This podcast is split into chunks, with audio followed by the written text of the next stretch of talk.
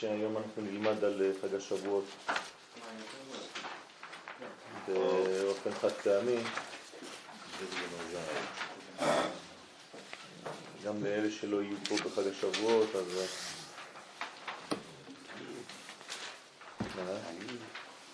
אתה רואה איך הכל מסתובב בשבילנו? צריך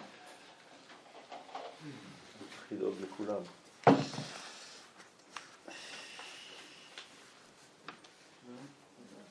אנחנו לומדים היום אה, שיעור של הרב לוריה זצ"ל אה, בנושא השופר במתן תורה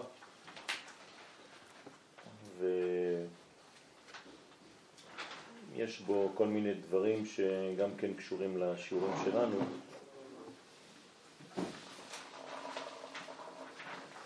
אז אנחנו ננסה לפתח את זה כל מי שכאמור לא יהיה גם כאן בחג השבועות.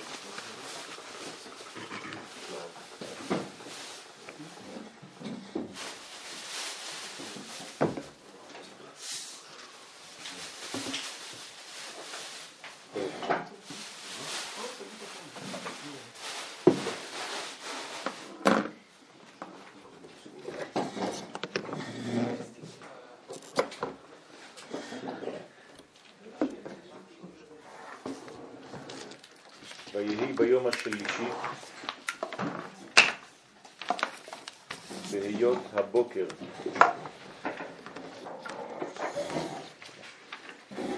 ויהי קולות וברקים וענן כבד על ההר וכל השופר הולך וחזק מאוד. ויחרד כל העם אשר במחנה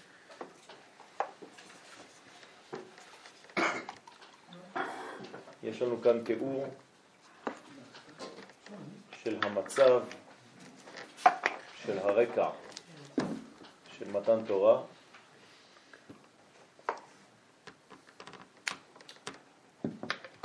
ביום השלישי בבוקר עם ישראל שומע קולות, שומע, רואה ברקים, היום הוא יום גשום, יום שבת, גשם יורד במדבר, בכל האזור של הר סיני, יש ענן כבד על ההר וכל השופר הולך וחזק מאוד. כל השופר, מדרגה פנימית, קול שהולך ובמקום ללכת ולדעוך, הוא הולך ומתחזק. זאת אומרת שמי שתוקע בשופר כאן הוא לא בן אדם, אלא יש כאן שופר שהולך ומתחזק. וזה מבהיל. מה שאתה אומר שהקול הזה זה סוג של הרגשה יותר? זה, זה קול, לא, זה קול של שופר, אבל הקול הזה כמו השופר שלנו, זה לא צליל. הקול של השופר הוא מדרגה פנימית. אנחנו מברכים לשמוע קול שופר, לא, לא, לא צליל שופר. אומרת, למרות שאתה שומע צליל, אתה צריך לשמוע את הקול של הצליל, ולא את הצליל. אם היינו שומעים את התקיעה, אז היינו אומרים, כן, לשמוע תקיעת שופר. אנחנו אומרים לשמוע את הקול של השופר. זאת אומרת, צריך לעשות מאמץ בזמן תקיעת השופר, לשמוע מעבר למה שהאוזניים שלנו שומעות. קול שהוא יותר פנימי, קול שהוא מזעזע, קול שמשנה את האדם מבפנים. ובאמת זה מה שקורה, ויחרד כל העם אשר במחנה. יש כאן חרדה, זאת אומרת שהעם נמצא במצב של יראה גדולה. זה ו... אמרת שבת יום, שבת ויום שלישי. איזה זה? יום, שבת שהוא היום השלישי, מהיום שהקדוש ברוך הוא אומר להם. הקדוש ברוך הוא אומר להם. לא. לא. לא, לא, זה השישי בסיוון. אפילו השביעי בסיוון. יש מחלוקת בגמרא, אבל אנחנו לא מדברים על זה. זה יוצא ביום שבת? זה יוצא ביום שבת. לכולי עלמא. כל החכמים מסכימים שמתן תורה היה ביום שבת. מסכת שבת דף פ"ח. והיום השלישי זה היום השלישי מהיום שהקדוש ברוך הוא אומר עוד שלושה ימים יקרה משהו, כן? הם לא יודעים עדיין מה הולך לקרות, הם לא יודעים על מה מדובר בכלל. אף אחד מהם לא שמע שיהיה מתן תורה, חוץ ממשה רבנו בעצמו, ולכן זה לא כתוב בשום מקום בתורה. תשאל אנשים ברחוב מה זה חג השבועות, כולם יגידו לך מתן תורה, הם לא, לא קוראים את התורה. היחידים שקוראים את התורה ויודעים שזה לא חג השבועות זה החילונים. כן, אני זוכר כשהייתי ילד, בחג השבועות היינו הולכים לבית הספר עם טנא ביד וביקורים, לבושים בלבן, עם זרים, והדתיים היו צוחקים עלינו. כן. והחילונים הם צודקים. חג הביקורים. אז אה, בגלל שהפכנו להיות דתיים, הפכנו את הכל למתן תורה, כן, אבל לפני מתן תורה זה חג הביקורים. ולכן התורה לא מציינת אפילו את התאריך הזה בקשר למתן תורה. אבל בתורה שבעל פה כמובן, אנחנו יודעים שזה 50 יום לאחר יציאת מצרים, ולכן אנחנו יודעים לכוון את היום הזה לשישי בסיוון. על כל פנים, ולהלן ויהי כל השופר הולך וחזק מאוד, משה ידבר והאלוהים יעננו בקול. זאת אומרת שכל השופר הולך וחזק, משה מדבר, והמדרגה שנקראת אלוהים, זה בעצם הגבורה, הגבורה האלוהית, כן? עונה לנו, עונה למשה בקול, כלומר במדרגה פנימית.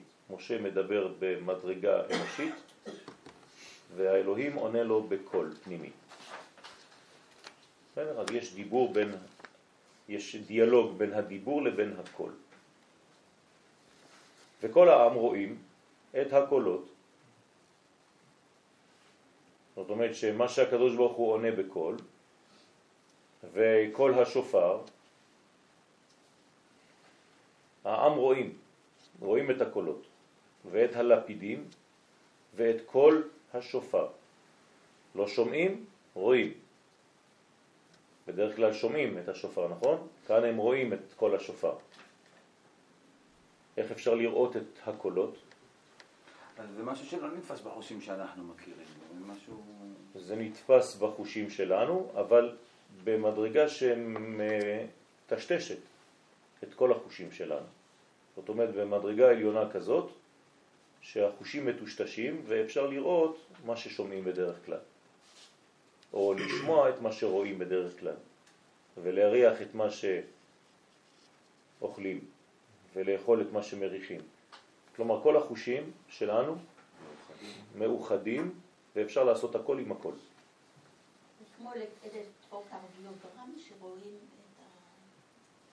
מה הקשר? זה מה ששומעים, נגיד הלב, כן, לא, אבל שם זה ממש לא רק עניין של לשמוע דבר שמראים לנו, אלא שהחושים שלנו עלו למדרגה שהיא למעלה מהמדרגה האנושית. זאת אומרת, אנחנו במצב של נבואה. כן? מצב נבואי. זאת אומרת שהמצב הנבואי הזה מאפשר לנו לראות דברים שאנחנו בדרך כלל שומעים, או לשמוע דברים שבדרך כלל אנחנו רואים. כן? איך יכול להיות דבר כזה? פשוט מאוד, אנחנו מקבלים מסר מהעולם הבא. אנחנו לא כבר בעולם הזה, אנחנו במדרגה של עולם הבא, בסוגריים בוא נגיד, בעולם הזה. כמו אולטרסאונד. כמו אולטרסאונד, זה מה שהיא אמרה, נכון. ובמחילתא אמרו, הרי זה סימן יפה בכתובים. כל מקום שנאמר שופר זה סימן יפה לישראל. בסדר? מה זאת אומרת שכל מה, מקום שנאמר שופר זה סימן יפה לישראל, שנאמר עלה אלוהים בתרועה, אדוני בכל שופר. והיה ביום ההוא ייתקע בשופר גדול, או יתקע בשופר גדול, ואומר, והשם אלוהים בשופר יתקע, והלך בשערות תימן, הולך וחזק מאוד. אז חכמים אומרים לנו כל פעם, בכל מקום, המחילתא, כן? מה זה מדרש שמדבר על ספר שמות. כל מקום שמדברים על השופר, מדברים בעצם על מדרגה של סימן יפה. למה סימן יפה? שופר מלשון שיפור, שפרו מעשיכם. אז השופר הוא לא סתם כלי, אלא הוא בעצם מדרגה של השתפרות. אז ההולך, השופר הולך וחזק מאוד, זאת אומרת שההשתפרות שלנו הולכת ומתחזקת, אנחנו הולכים ומשתפרים. זאת אומרת, מתן תורה לא יכול להתחיל באופן מיידי, יש כאן הכנה, לא רק הכנה של שלושה ימים, אלא אפילו ביום השלישי עצמו, כשהעולות מתחילים, כשהמתן מתחיל, מתן התורה מתחיל, זה מתחיל ברקע, זה אירוע, כן, מופע, אור קולי. הקדוש ברוך הוא עושה לנו בעצם תיאטרון גדול, מדרגה מאוד מאוד מרשימה, עם אה, רקע, עם קולות, כן, לפני שהדיבור מתחיל, זה כאילו שאתה יושב ופתאום יש לך כל מיני מוזיקה ואור וחושר וכל מיני רעמים וברקים וכולם מסתכלים, כן, איפה השחקן הראשי שהולך להופיע. אז uh, הרב מביא לנו כאן פסוקים שהשופר הזה הוא גם שופר של ביום ההוא. מה זה השופר של ה... ביום ההוא? ייתקע בשופר גדול. זאת אומרת שכאן מדבר על שופר הגאולה. זאת אומרת שיש כאן בכוונה תחילה מדרגה שהייתה ושתהיה. במילים אחרות אנחנו נמצאים במדרגה שהיא למעלה מהזמן. בסדר? אז השופר נמצא בקומה עליונה בינה, ואנחנו נמצאים כאן בעולם הזה. אז אנחנו בעצם במדרגה שהעולם הבא מתגלה בתוך המדרגה של העולם הזה. ולכן זה מרים אותנו למעלה שהיא לא בעולם הזה. אנחנו כמו בעולם הזה, אבל אנחנו רואים את העולם הבא בעולם הזה.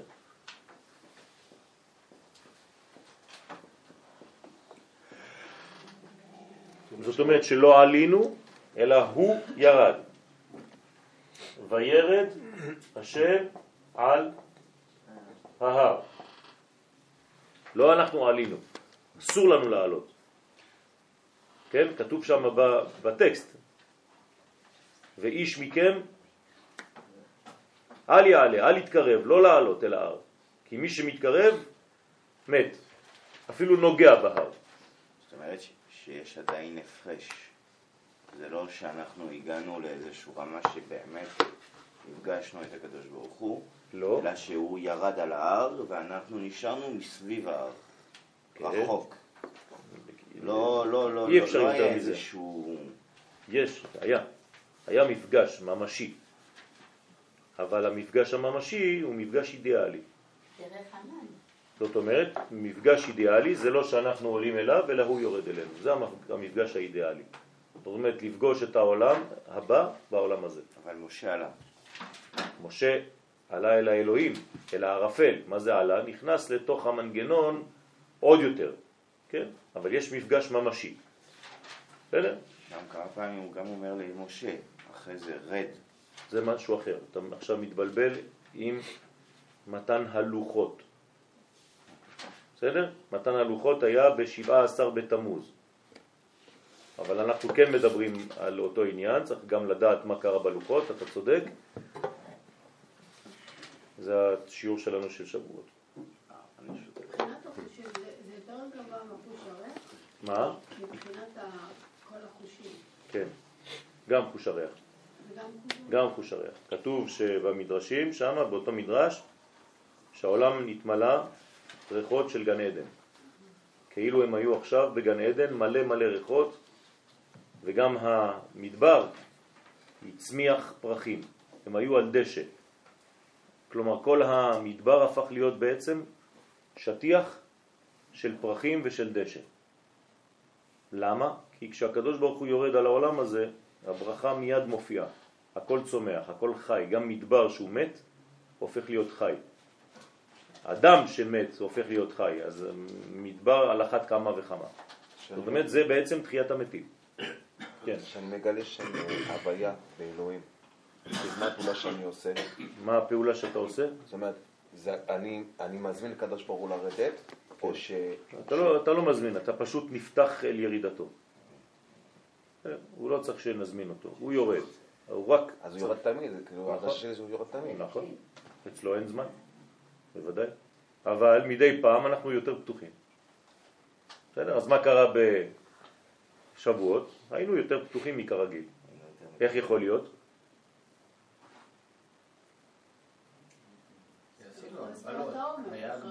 בגלל? האיכות של הזמן בסיוון. כאיש אחד בלב.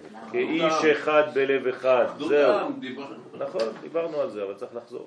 היה בכלל את השירה לפני זה, שכולם שרו בפה אחד. זאת אומרת שיש... איפה השירה? אה, זה בעיה. בשירת הים, בבקעת הים. זה, זה. כמה ימים לפני, כן. כן, אז זה זה הזמן שכולם היו בשיא האחדות. יפה. זאת אומרת, כאיש אחד בלב אחד, ויחן שם ישראל נגד ההר. אבל זה גם הטבע של החודש אבל החודש הזה יכול לבוא ואנחנו נעבור ולא נראה כלום. כן? הקדוש ברוך הוא נותן התורה, הוא לא נתן. נכון? הוא נותן. אז מה ההבדל בין נתן לנות- לנותן? אז אה, הוא הוא נותן, אבל אני צריך אה, כל רגע, אבל אני צריך להיות פתוח לזה. אני אמרתי ואני חוזר ואומר בסייעתא דשמיא, אנחנו מקבלים תורה רק בתנאי שאנחנו באחדות. גם היום. אל, ת, אל, ת, אל ת, תחשבו שזה שונה. זה אותו דבר, בול. מי שיקבל תורה בחג השבועות, יום שלישי בלילה, זה רק מי שמחובר לעם ישראל. זהו.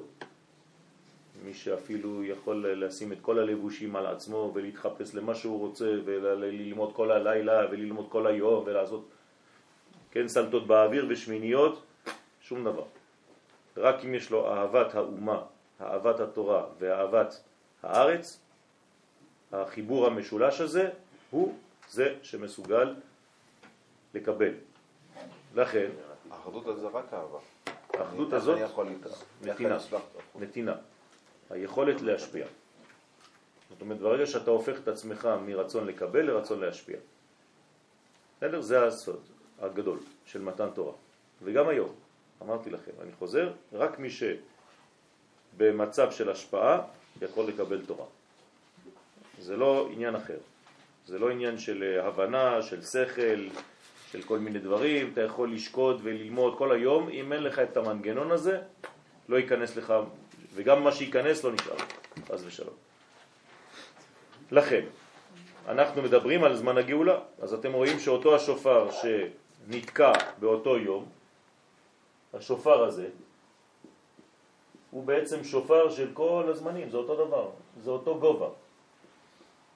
כן? אותו גובה. אין שינוי. רק שבעולם שלנו זה השופר של היום או השופר של מחר.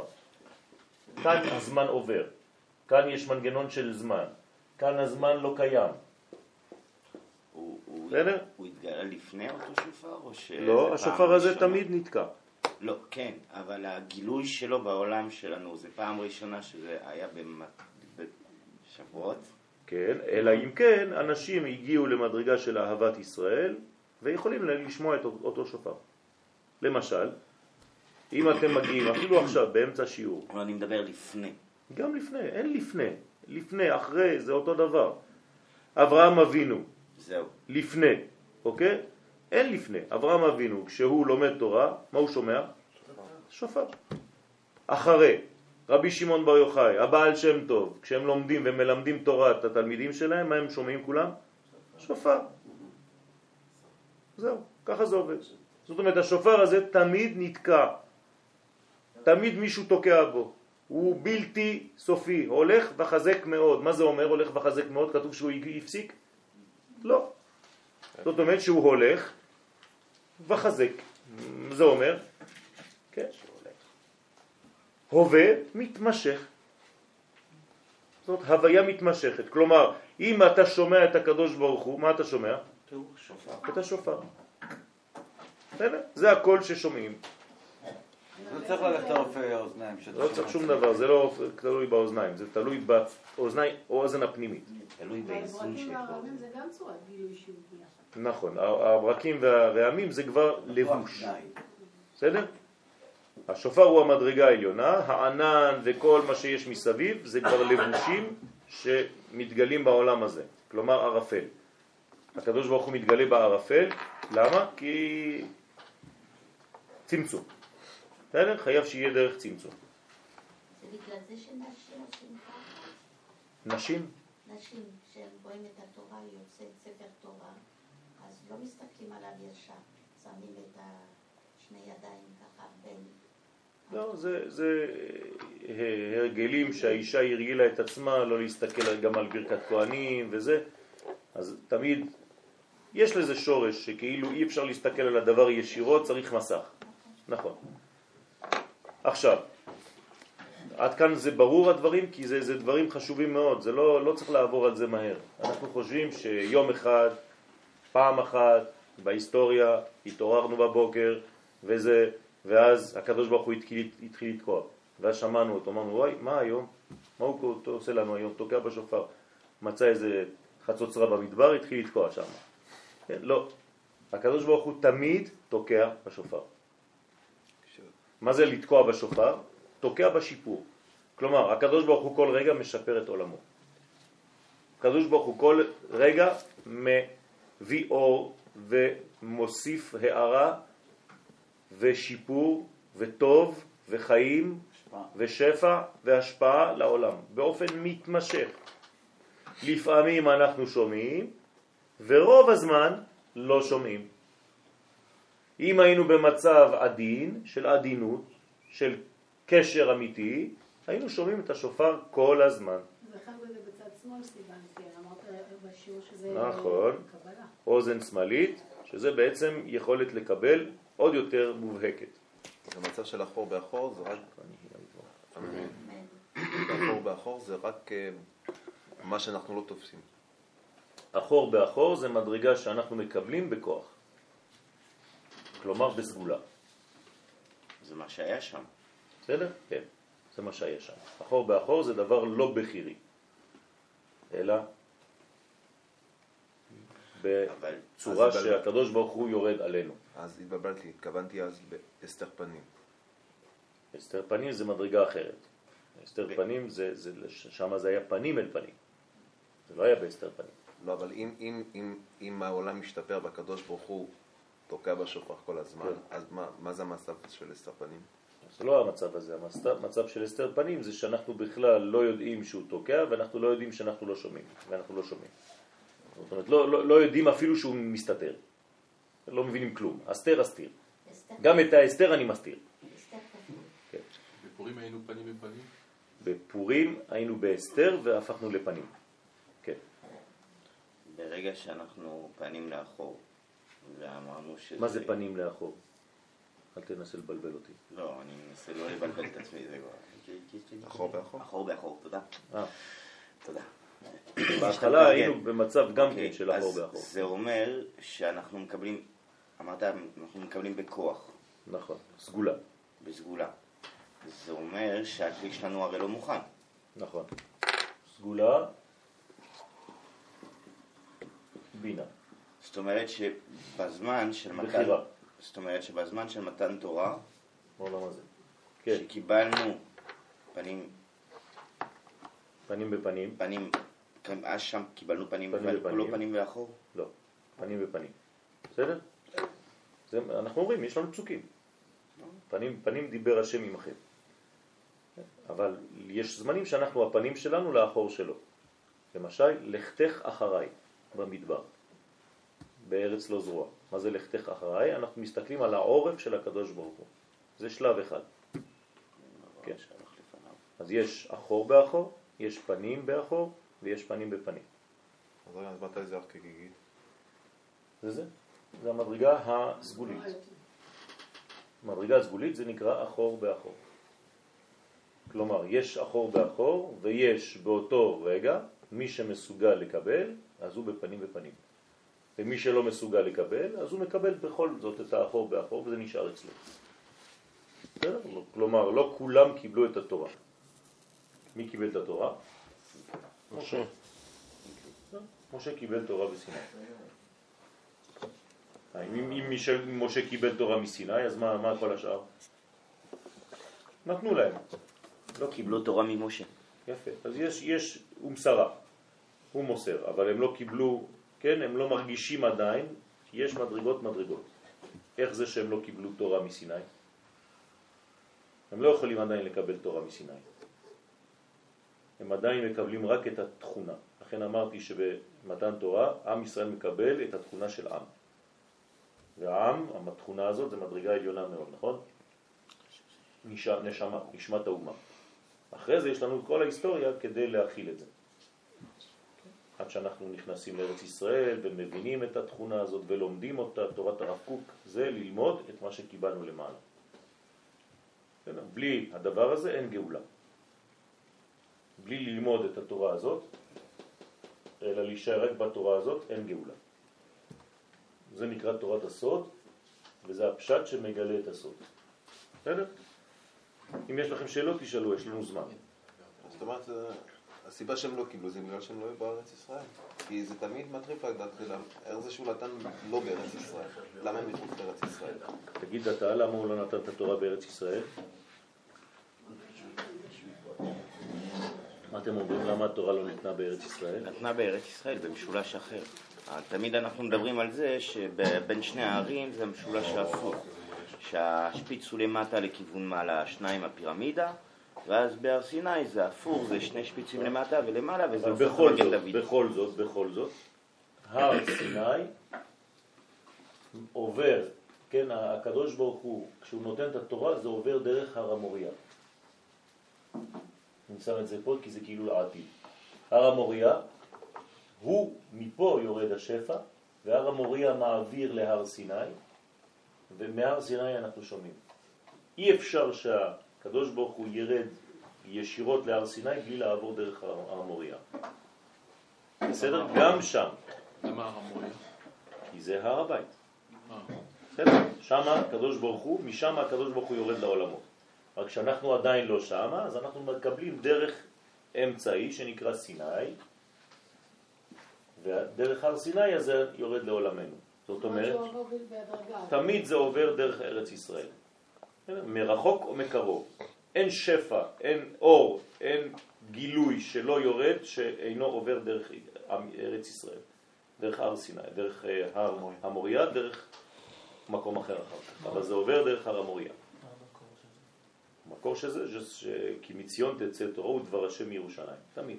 אבל בעצם זה... מי אמר שזה גם מעמד הר סיני? תמיד. כי מאיפה התחיל מעמד הר סיני? מחלומו של יעקב. סולם מוצב ארצה וראשו מגיע השמיימה. אומרים לנו חז"ל שזה מעמד הר סיני. הוא בעצם חווה בנבואה, בחלום, את מעמד הר סיני. כלומר, יעקב אבינו רואה כבר את מעמד הר סיני והוא נמצא בהר המוריה. כן? אין שפע יורד לעולם ממקום אחר. ברור, אם כל כך הרבה שפע עובר במקום הזה, אז בטח ראו את זה ממש פיזי. נכון. אז יש לנו רק אה, בעצם מרחק, צריך לבדוק כמה אתה במרחק מהר המוריה. לא רק במרחק פיזי, אלא במרחק מנטלי. לא, אבל לא הבנתי אז למה לא לחכות את המשולש לא- של עוד לא ארץ. ישראל, תורת עוד ישראל? לא- עוד לא עניתי. אה. אז למה התורה ניתנת דה פקטו דרך הר סיני? אז המהר"ל עונה על השאלה הזאת ואומר, כדי שהיהודים יבינו שהתורה היא אוניברסלית. היא שייכת לכל אומות העולם. אז זה צריך להיות לעבור דרך מקום ניטרלי, כמו המדבר. אם זה היה עובר דרך עם ישראל, היינו חוש- חושבים שהתורה היא רק בשבילנו, כבר ככה אנחנו חושבים את זה, והיינו מסתגרים בתוך עצמנו ולא מפיצים את התורה לאומות העולם. המהר"ל אומר, תיזהרו, התורה היא אוניברסלית, היא עוברת דרך עם ישראל, אבל בשביל אומות העולם. אז זה שעם ישראל כאילו מסנן את התורה לאומות העולם? נכון, זה לא מסנן, הוא מקבל, ה- נכון, הוא מקבל את האור העליון ומאפשר לאומות לקבל את זה במינון יותר נמוך. לפי הסגולה שלהם לקבל. זה נקרא שבע מצוות בני נוער. אבל תמיד זה עובר דרך עם ישראל, זה גם אותו עניין. אמרתי, תמיד זה עובר דרך הר המוריה, זה במקום, תמיד זה עובר דרך עם ישראל, זה בנפש. ותמיד זה עובר דרך השבת, שזה בזמן. לכן חייב שהתורה תינתן בשבת, אי אפשר שתינתן ביום אחר. למה זה לא ניתן ביום אחר? כי רק השבת מסוגלת לזה. רק ארץ ישראל מסוגלת לזה, ורק עם ישראל מסוגל לזה. תחבר את שלושת המימדים, עולם, שנה ונפש, תמיד זה עובר דרך הנקודות האלה. עם ישראל, ארץ ישראל והשבת, זמן ישראל. בסדר? עכשיו, איך זה מופיע בעולם? זה אחרי זה זה מתרחק. אבל תמיד זה עובר שם. גם מה שתקבל זה עובר דרך המדרגה. מי זה עם ישראל במקור? משה רבנו. אז לכן כל מה שתלמיד ותיק עתיד לחדש כבר נאמר למשה. אותו, אותו רעיון, הבנתם? גם אם תקבל היום חידוש תורה, זה משה כבר אמר אותו. אז מה, למה? כי זה בעצם עובר דרכו, חייב לעבור דרכו. בסדר? בסדר עם הליטאה שאמרת. כן. אז שנאמר עלה אלוהים בתרועה, אז אלוהים עולה בתרועה, מה זה עולה עלה אלוהים בתרועה? איך הוא יכול לעלות בתורה שבעצם הוא תקע בשופר? זה... שימו לב, מי תוקע בשופר? אלוהים עולה בתרועה והוויה בכל שופר. תשימו לב לשמות, נכון? עלה אלוהים בתרועה, אדוני בכל שופר. כלומר, מי עולה בטרמפ, בתרועה? שם אלוהים. שזה בעצם. גילוי הטבע. זה טרמפ. אבל מי תוקע בשופר? שם הוויה, י' כ' ו' כ'. וההוויה יורדת כשאלוהים עולה. זה, זה נקרא עלייה של אלוהים, זה בעצם גילוי עליית הטבע, מדרגת הטבע שמקבלת מימדים עליונים. כן, זאת אומרת אומר- שזה זה, זה, זה פשוט, יש פה, יש פה עניינים של אנחנו לא עלינו, נכון. אנחנו נשארנו באיזשהו נכון. שלב שההוויה ירדה אל ההר. נכון. מהרגע שזה מההר יש איזשהו חיבור בינינו לבינו שאמרת. בינו לבינינו. בינינו, בינו לבינינו. כן. לעומת זאת, הט, הטבע, זאת אומרת האלוהים, מתעלה. זה לא שהוא עולה, הוא מתעלה. סיים סיים, זה אותו דבר. לא, לא, לא אותו דבר. עולה זה עולה, זאת אומרת שהעולם מתנתק מהמציאות. לא. כן? זה נקרא עלייה. אלא מתעלה זה שהוא בעצם מתעלה באופן פנימי. למשל עכשיו אתם מתעלים בקודש, אבל אתם לא עולים לשום מקום, הרגליים שלכם עדיין זזות למטה. בסדר? זה כמו עלייה לרגל, זה נכון. זה לא עלייה ברגל, נכון. במילה תרועה ולא תקיעה או שברים. זה, יש לזה משמעות גדולה מאוד, כי תרועה זה, ניצחון, זה- זה- זה דבר עילאי, זה אותו וזה דבר. גם דינים. זאת אומרת, מנגנון של העולם הזה. כי מה זה העולם הזה? תרועה. זה רק פרטים. טו, טו, טו, טו, טו, טו, טו, טו, טו. זה העולם הזה. העולם העליון זה טו. אין שינוי שם למעלה, נכון? אני השם לא שניתי, אבל בעולם הזה יש שינויים. אז מה שלמעלה נקרא קול, או שופר, או תקיעה, למטה זה נקרא תרועה. בסדר? או שברים, זה אותו דבר. שברים ותרועה זה אותו דבר. פשוט, לפי הפשט, מחלוקת. מה זה התרועה? האם זה גנוחי גניח, או ילולי יליל? בסדר? או טו טו טו, או טו טו טו טו טו טו טו. מעופץ זה טו. אני חושב שזה מהווה גם את החיים של הבן אדם. אפילו ב-EKG, אתה רואה את הטו-טו-טו-טו, וטו זה קו אחד. נכון, נכון. העולם הבא זה טו-דו שמאל. ולמעלה? ולמטה? אה, זה טו כוך. טו-כוך. טו-כוך. שיחות של הטכנית, בדיחה פנימית, בדיחה פנימית, בשיעור עלון, ספר, משהו, פירושים, פעילות התורה, כן. אז זה מסתדר פה, שאלה טובה, מיכאל שואל איך זה מסתדר כל מה שאנחנו אומרים עם המדרש שאומר שהם ישנו, לא התעוררו. אה? מה זה ישנו? השמיעה היא פנימית. יש. סגולה. סגולה, הם עדיין לא ערים. זה המיטה, אה, זה השינה, זה- זה נקרא שינה, זה נקרא שאתה מקבל בנבואה, זה נקרא שאתה מקבל בחלום, זה נקרא שאתה מקבל סגולה. אבל אתה עדיין לא ער לדבר הזה. אתה לא ערני לדבר הזה. הדבר הזה נכנס בך באופן סגולתי. של סגולה. הקדוש ברוך הוא עושה את זה. כמה זמן ייקח לך כדי לפתוח את זה? זה כבר סיפור שלך. אז הוא אמר זה לא רק דווקא שהם היו באח- באחדות, בעצם כולם קיבלו את התורה. הם היו במצב אחדותי של, של, של נשמה אחת. כלומר, הגיעו לשלב שהם נגעו במשותף ולא בשונה. כלומר, באותו יום אפשר לומר שאף אחד לא דיבר לשון הרע על השני, אף אחד לא הסתכל על השני בעיניים כאלה, כן? כולם, הייתה להם בעצם, היה להם מנגנון שהם היו ב, ב, בלבן שבין האותיות. בסדר? ולא באותיות עצמן. אז היינו כמו אה, תינוקים פה, תינוקות. תינוקות. אין, דבר כזה תינוקים, גם, גם זכר. לא שתדע, כי הרבה ישראלים גם כן מתבלבלים, שאומרים תינוקים. תינוק זה תמיד נקבה, תינוקות, כן. כי אנחנו אה, כמו אה, במצב לקבל, נכון, אז בגלל זה אז היינו כמו טור, נכון. נכון, נכון, זה, זה הסגולה. כמו תינוק שמקבל את החיים שלו והוא לא יודע עדיין מה קורה לו. בדיוק. נכון. אני חושב שהמשך הפסוק גם מבטא את אוקיי. העניין. בינתיים אנחנו רק בהתחלה, בואו נמשיך. טוב. והיה ביום ההוא יתקע, יתקע בשופר גדול ואומר והשם אלוהים בשופר יתקע והלך בשערות תימן זה לא שהוא תימני אלא זה שערות תימן מה זה שערות תימן? הקדוש ברוך הוא לעתיד לבוא הולך בשערות תימן איפה זה תימן? איזה, איזה מקום זה? איזה, איזה כיוון זה? דרום. דרום זאת אומרת מה זה שערות תימן?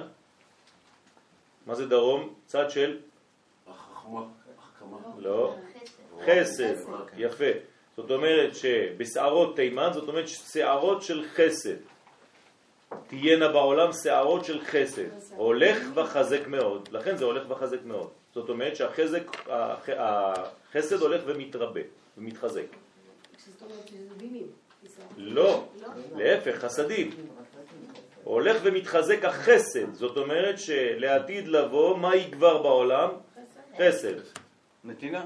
נתינה. זאת אומרת שאיך זה יגבר? למה זה יתגבר יותר?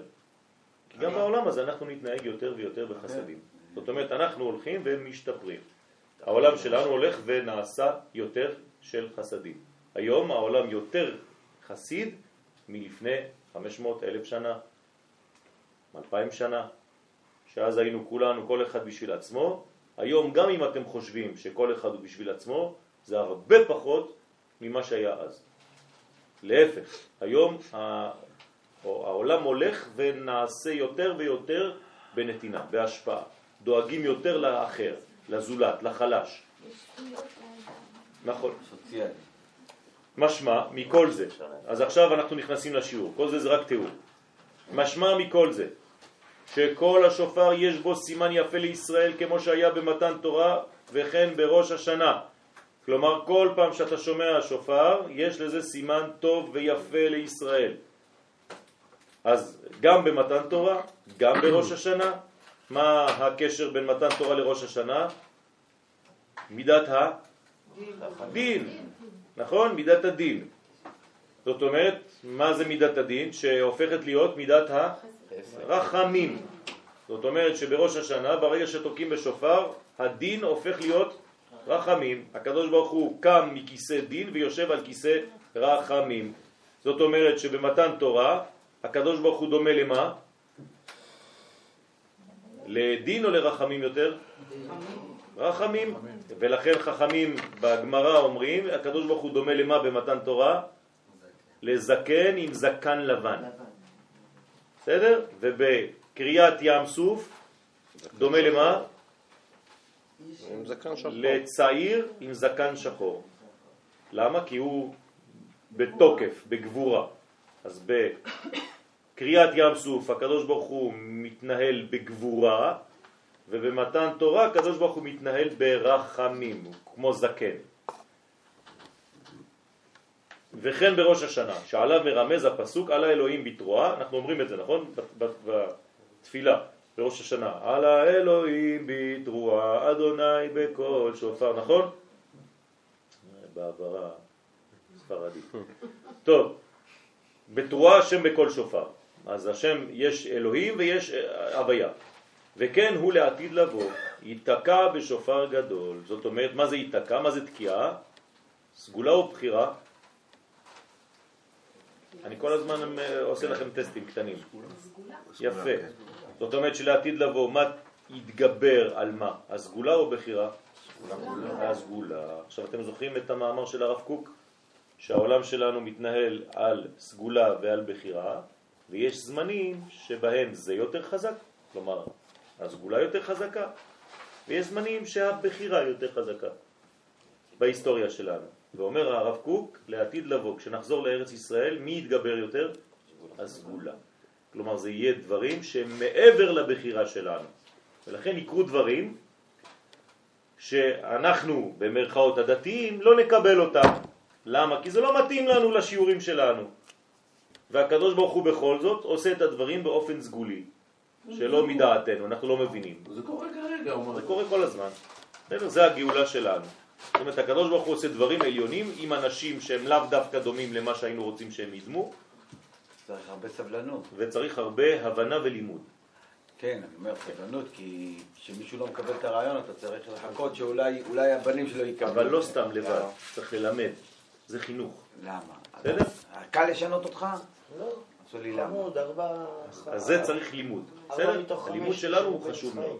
כשאתה אומר, כשהוא במתן תורה, בראש השנה, עולם. שהוא מתגלה פעם כרחמים, פעם כדין. אין שינוי צורה, יש שינוי. בגילוי שלו. נכון. זה אומר שתמיד ובאיזה מידה הוא נמצא בדין? ב- תמיד נמצא ב... הקדוש ברוך הוא, מבחינה, בוא נגיד ככה, עולם הבא ועולם הזה. כן. בהתחלה של הגילוי שלו הוא תמיד בדין, כן. ופה הוא מתגלה בדין פעם ופעם ברחמים. ההתחלה שלו היא רחמים גמורים. אבל הגילוי הראשון מתחיל בדין. זה בריאת העולם. ברא את העולם במידת הדין. ברא. אבל לפני המצב הזה, לפני הבריאה, לפני שהוא יוצא כביכול, זה רחמים גמורים. אור אין סוף מתפשט. מתפשט זה רחמים נתינה בלי סוף. שזה מתחיל. כשזה מתחיל זה דין. ואחרי זה בגלל שהדין הזה לא יכול להתהוות לבד, אז הקדוש ברוך הוא משתף עוד פעם את המידה שהייתה לפני. משתף אותה בדין. אז אם בעצם יש רחמים, דין, רחמים. כלומר, הדין עטוף ברחמים. אדם בעצם כל היום מתנדנד בין דין כל היום מתנדנד בין דין לרחמים, בין סגולה לבחירה. ברגע שאת נותנת לעצמך לסגולה לזרום בך, אז את מגלה יותר את הרחמים. זה האמונה זאת האמונה הסגולית, המקורית. ברגע שאת נלחמת איתה, אז את בעצם רוצה לקנות איזה מין מהלך קטן מהסגולה, אבל זה עובר דרך מדרגה של צמצום. אז את מרגישה קצת קושי. אז זה לא הנגד שאנחנו... לא, זה לא נגד. ה- הנגד, לא הנגד. אה, הנגד, כן, כן, זה הנגד, זה היכולת שלנו לקבל. זה הבחירה. בסדר? הסגולה זה בגדר של, של העם, נכון? אז הסגולה זה עם. זה בחירה? בחירה זה פרט. אבל אומרים שאני לא שיניתי, אני השם לא שניתי. לא שניתי. כן. זאת אומרת שכל זה זה מבחינת המקבלים. המקבל. נכון. תמיד. ויש להבין טעמו של דבר ששלושה דברים אלו מתן תורה. ראש השנה והגאולה באחרית הימים באים דווקא על ידי שופר. למה? אז יש לנו שלושה דברים, נכון? מתן תורה, ראש השנה וגאולה. יש לנו שלושה זמנים וכולם באים דרך השופר. והנה, בראש השנה זה מובן, שהרי כל השופר מביא יראה וחרדה, כמו שכתוב, ויתקע שופר בעיר, ועם לא יחרדו, שהוא זמן של תשובה. זאת אומרת, למה בראש השנה יש לנו שופר? כדי לעורר אותנו למדרגה שאנחנו לא נחשפים אליה כל השנה. אז השופר שהבעל תוקע, תוקע כאן בעולם הזה, זה בעצם רק כדי שנדע מה הולך בעולמות העליונים. נכון? לכן צריך לבחור בבעל תוקע שגורם לך משהו. כי אם הבעל התוקע הוא לא נקי, אז זה לא יעשה לך שום דבר. אבל, אה, אבל זה מנגנון שלך אמרת. נכון, אבל בכל זאת, זה תלוי במי. בוודאי, תלוי גם בתוקע. כי גם הוא חלק ממי שמתרגם את האור האלוהי. אתה הולך לשיעור תורה. אה, הוא הצינור. אה, כאילו. כן, אני עכשיו צינור של, של שיעור תורה. אתה בא לשיעור שלי, אתה לא תהיה כמו שאתה הולך לשיעור של החבר שלי, של רב. זה לא אותו דבר. שם זה יעבור, אצלי זה לא יעבור, או להפך. אצלי אתה יותר מקבל מאשר אצלו, למה? שניכם אומרים אותו דבר. כן, אבל זה לא אותו, אותו, אותו סגנון. אין שני נביאים מתנבאים בסגנון אחד, אין דבר כזה. זה נבואה, מה שאנחנו לומדים עכשיו, זה נבואה, נכון? אז אני לא מתנבא בסגנון אחד עם החבר שלי. כלומר, אתה תלך לשיעור אחר על אותו נושא, עם אותו דף, עם אותו טקסט, זה לא יהיה אותו שיעור. ואז שם אולי יתאים לך פחות או יותר מפה. אז אדם צריך ללמוד תורה רק במקום שמתאים לו, שהוא מרגיש שיש בו שינוי, שזה גורם לו כאן פריה וריביה. כן, לכן צריך שנים כדי למצוא לך רב, שיתאים לנפש. זה לא סתם ככה. ברגע שמצאת אל תעזוב. כן. בעצם בראש מתן תורה, ראש השנה והגאולה, ואם זה בא דרך השופר, זה הזמן היחידי שהיה שם ייחוד, זאת אומרת, זה המורה. יפה מאוד. זאת אומרת שגם בראש השנה, גם בחג השבועות וגם בגאולה, זה מדרגה של ייחוד. נכון. לכן. לכן תקענו בשופר. הרב גורן, במלחמת ששת הימים למשל, אפילו לפני, כן. היה רץ בין החיילים עם שופר. רץ כמו משוגע ממקום למקום, עולה בג'יפים, אתם לא מבינים. תקראו את הספר שלו, תחשבו שהוא משוגע. הוא רואה ג'יפ, לא חשוב איזה עולה עליו, ההוא אומר לו, אה, הלו, מה אתה עושה פה? תשתוק, אני מפקד פה. תוקע בשופר, ההוא חושב, מה זה, פה פורים? רץ ממקום, בין החיילים, תוקע בשופר, כן, אנשים לא מבינים מה הוא היה עושה. למה? כי הוא היה, אנשים היו באיזה מין היי כזה, לא מבינים מה קורה. וגם בהכרזת מדינת ישראל, אנחנו תוקעים בשופר, אפילו בבית כנסת, ביום העצמאות. למה? כי זה זמן גאולתנו. אנחנו מדברים על זה. כשאני אומר לעתיד לבוא בגאולה, אתם חושבים, תגידו את האמת, עוד שנתיים, שלוש, ארבע, ואני דיברתי על 65 שנה כבר לפני, ועוד פעם אתם שוכחים את זה, למרות שאתם ציונים.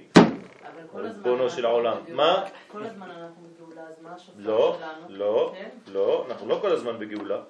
היינו במצב של גלות, אבל עכשיו אה, אנחנו במצב של גאולה. כן. יפה, אז עכשיו זה גילוי משיח, זה עוד שלב בתוך הגאולה עצמה. בניין בית המקדש, כן, גילוי בית משיח קודם כל, ואז בונה בית המקדש, וכו' וכו'. זה חיסולו של עמלק וכו'. כן, אז כשאני אומר גאולה, אל תחשבו לעתיד בבקשה. גאולה זה כבר התחיל, אנחנו מח- מחכים רק לסיום, לגמר, כן? לגאולה שלמה, להשלמת התהליך. אבל מתן תורה, שהוא זמן גילוי אהבת הקדוש ברוך הוא לישראל, ויר, וירד לדבר עמהם פנים בפנים, כן? וכן הגאולה השלמה, תשימו לב, הוא אומר הגאולה השלמה, שוודאי תהיה מתוך אהבה, אנחנו עכשיו בגאולה, לא עדיין בגאולה שלמה, אבל בגאולה כן, אז זה יהיה בוודאי מתוך אהבה. למה צריכים בה קול שופר? כלומר, הרב כאן שואל שאלה, אני מבין שאתה רוצה לעורר את החרדה, את היראה, אז אתה תוקע בשופר, אבל כשזה בא מאהבה, למה צריך שופרות? השופר יכול רק להפחיד אותנו. ועיין באר אברהם על מחילתא, שכתב כי הקולות והברקים וכל השופר, הכל בא כדי להפיל עליהם מורה ופחד גדול, שעל ידי זה נפסקה מהם זוהמתן. זאת אומרת שתמיד כשיש שמחה גדולה, אתה צריך לדאוג לכך ש... שתהיה חרדה, שתהיה נקי, שלא תלך לאיבוד בתוך השמחה הגדולה הזאת. זאת אומרת, תמיד כשיש שמחה גדולה, תעשה משהו כדי, הוא לשבור את הקרח לעשות איזה משהו. כמו לשבור את הכוס בחתונה. אה, זאת אומרת, תמיד תהיה במדרגה שאתה לא הולך לאיבוד בהיי הזה. כן? גם אתמול-. הציעו לי. אתמול הציעו לי לתת אה, אה. סמינר באונייה. כן, סמינר באונייה. עכשיו, מה קורה באונייה? זה באופן אוטומטי. אנשים נכנסים לאונייה, זה טו- ככה זה. אונייה זה ככה. נכנסים לאונייה, כולם מתחילים להשתולל. למה? עזבו רק את, כדור הארץ לכמה דקות רק ל- לים, אתה עולה לאונייה, כולם כבר מתחילים, שמים לך איזה מין זר, ואתה מתחיל לעשות הם קוקולולו. לא. לא, אבל זה כן. מנטליות כזאת. כאילו, זהו, עוזבים את הכל, אני אני כבר במקום אחר. אתם מבינים עכשיו למה יונה הלך לאונייה? כי הוא רוצה לברוח מהעוגן הזה, מהלחץ הזה. באונייה אתה כאילו, "או, כן, משתחרר. וכל הרע אחד אחרי השני כמו...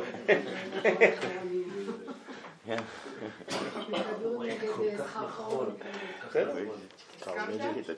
כן. מה? כן, אמרתי גם אני הולך לרקוד איתם עם תורה. כן, ולכן זכו לנבואה גדולה. בסדר? אז לכן זכו לנבואה גדולה. זאת אומרת, תמיד שיש לך בעצם עוגן, הגבורה באה לעגן אותך, ולא שתלך לאיבוד בתוך שמחה של הוללות, שאתה הולך לאיבוד בעצם בתוך השמחה הגדולה הזאת. אז תמיד, תמיד, תמיד, הקדוש ברוך הוא דואג לזה שיהיה לך בעצם מציאות שאתה שומר על האיזון. נכון, אז צריך לתת להם גבול ומידה לכל דבר. איך? הם כל כך שמחים. כן. נכון, שמחים, הנה, עד שלוש וחצי. שלוש וחצי חוזרים הביתה, טוב? אוקיי. אז אני, תעשה מה שאתה רוצה עד שלוש וחצי, תיזהר. נותנים להם גבול, גבול בזמן זה כבר אותו גבול. חמודי, זהו, שלוש וחצי, עוד קצת, אה, טוב, זהו, אמרת שלוש וחצי, טוב, אז עוד חמש דקות, בסדר, חמש דקות, גבולות. אומרת את זה בפורים, שבעצם היו יותר בש- בשמחה, ומה העוגן שם שלהם? העוגן של שמה זה שעיקר הסעודה ביום, וגם ביום יש מינון, יש הלכות. אתה לא יכול לשתות סתם בצורה שאתה, חס ושלום אומר דברים שאסור לומר, ואתה משתולל וכו', יש הלכות בזה. יכול לגלות סודות.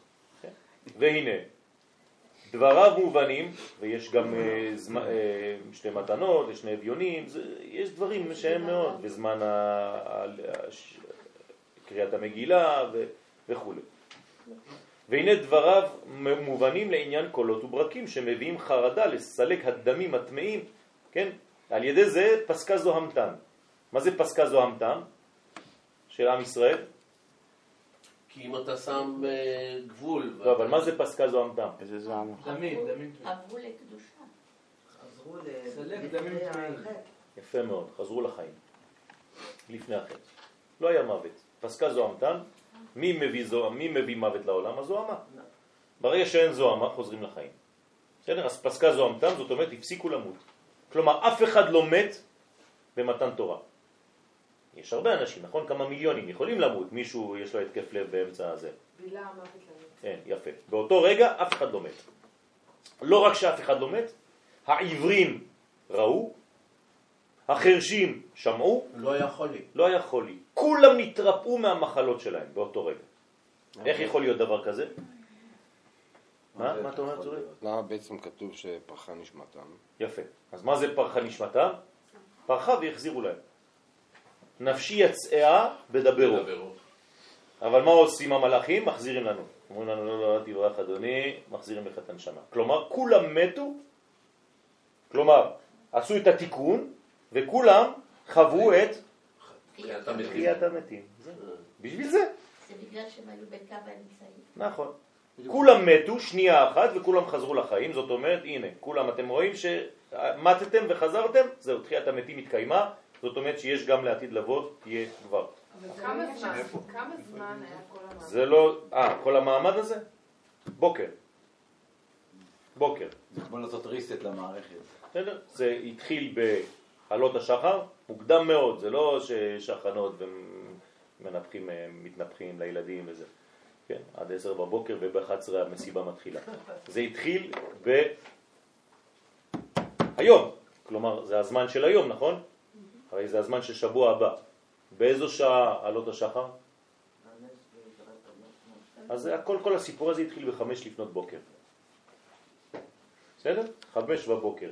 כלומר, כולם באמצע שינה, וכולם מתעוררים מהשינה הזאת, ו- וכל המהלך הזה, ומתי זה מסתיים בערך? כמה זמן זה לוקח? עד, עד איזה שעה? לא, לא, לא כל כך הרבה, שלוש שעות. אפילו לא. כל הסיפור הזה היה סיפור של שעה מקסימום. מה, כל ההכנות האלה בשביל שעה? כל ההכנות של שבת, כל ההכנות של שבת, זה בדיוק מה שרציתי לומר. זה נצח. אני עכשיו משחק איתכם, אה, אז זה זה בדיחה, כל מה שאני אומר זה בדיחות. אבל יש עניין, יש עניין אני אומר לכם מתי זה התחיל, אבל זה לא היה בזמן אנושי. זה לא היה בזמן אנושי. זה לא היה לא שעה ולא בטיח ולא חצי שעה ולא כלום, אף אחד לא ידע כמה זמן זה עבר. אבל בעולם שלנו, אם היו צריכים לבדוק את זה בזמן, זה לא הרבה זמן. אבל מבחינתם זה היה נצח. זה לא דברים שנמדדים. בסדר? כן, יש הבדל בין זמן לבין עת. כן, זמן זה משהו שהוא מתמשך, נכון. ועת זה נקודה נכון. מסוימת נכון. שבה יש איתה התחברות, והיא, העת זה אלוקים. זה, זה, זה התכונה של נכון. ההוויה. נכון. שהיא מסוגלת לחבר בדיוק בנקודה של... אין, אין, אתה, אתה לא יכול להגיד לי שעכשיו זה, זה, זה עת, זה מסוים, זה נקודה מסוימת. נכון, זה נצח, נכון. בדיוק. לכן, העברה בין העתיד לעבר. נכון. נכון, כשמביאים חרדה לסלק הדמים, אז החרדה מה עושה? מסלקת את הדמים. מה זאת אומרת מסלקת את הדמים? כשאדם פוחד, אז בעצם זה מסלק לו את הדם, את הדמים, הטמאים, לא את כל הדמים, כן? כי אם הוא מסלק את כל הדמים אז הוא באמת מת. אבל בעצם חרדה היא משתקת, כן? היא לא כל כך. תלוי, היא תלוי, לא מקפיאה תלוי, ל- תלוי. יש חרדות כאלה, את צודקת, ויש חרדות הפ- הפוכות, שנותנות לאדם, נותנות לאדם מרץ. להפך, לזרז אותו. תלוי איך אתה מגיב לסיטואציה. הפחד יכול להפך לדעת. נכון. יש אנשים שהפחד משתק אותם, אבל יש אנשים אחרים, הנה כמו שהיה במרכז הרב. השוטר לא יודע מה לעשות, הוא בפחד, בפניקה, לא. ובא אחר שולף לו את האקדח של השוטר, לוקח לו את האקדח, ההוא לא, לא יודע מה לעשות, והולך ועושה את כל מה שצריך לעשות. הוא נכנס לפאניקה. כן, או השני עם הטרקטור, כן. אותו סיפור. לא היה לו אקדח, הלך לקחת את האקדח של השוטר. איך השוטר נתן לו את האקדח? הוא היה בפניקה, פשוט קפוא. כן, הוא לא שאל אותו. כן, ימה דקפוא. אז השני אומר לו, אתה תישאר קפוא, אני אה, דג מלוח. כן, טוב. אז לסלק הדמים הטמאים, אבל לעניין השופר, אין מובן שהרי נזכר שלעתיד לבוא יהיה שופר גדול. מה זה שופר גדול? זה לא סתם שופר. יש הרבה הרבה פרטים בפסוקים האלה. לאט לאט אנחנו נחשפים אליהם. לא כתוב לעתיד לבוא, הקדוש ברוך הוא יתקע בשופר לחירותנו, אלא בשופר גדול. אז מה, יש שופר קטן? כן, אם יש שופר גדול, אז יש שופר קטן ויש שופר בינוני. יש מלא שופרות, כך אומר הרב קוק. אמרנו שהשופר זה השתפרות. יפה. יש השתפרות מהירה, אוקיי, גדולה, ויש אז, אז, אז מה זה השופר גדול, מה זה שופר קטן ומה זה שופר בינוני? אז יש שיעור שלם של הרב קוק על, על זה. שופר גדול זה כשאתה מבין את הדברים ואתה לא- עולה לארץ ישראל. שופר קטן זה כשאתה מקבל בעיטות מהגויים שהם אומרים לך יהודי מלוכלך ואז אתה עולה. ואז אתה עולה.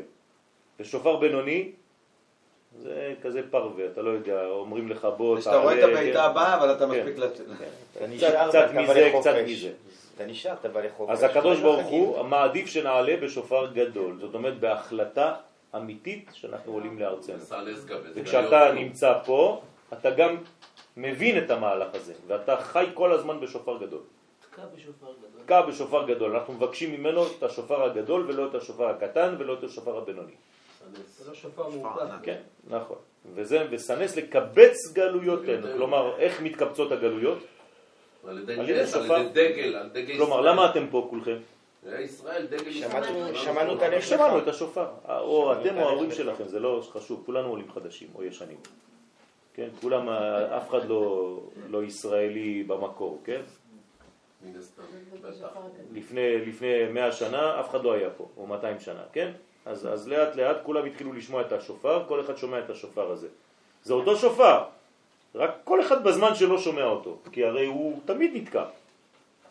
איך קוראים לשופר הזה במובנים פשוטים? לך לך, של אברהם. זה הלך לך. אברהם שמע את הלך לך, הוא שמע את השופר.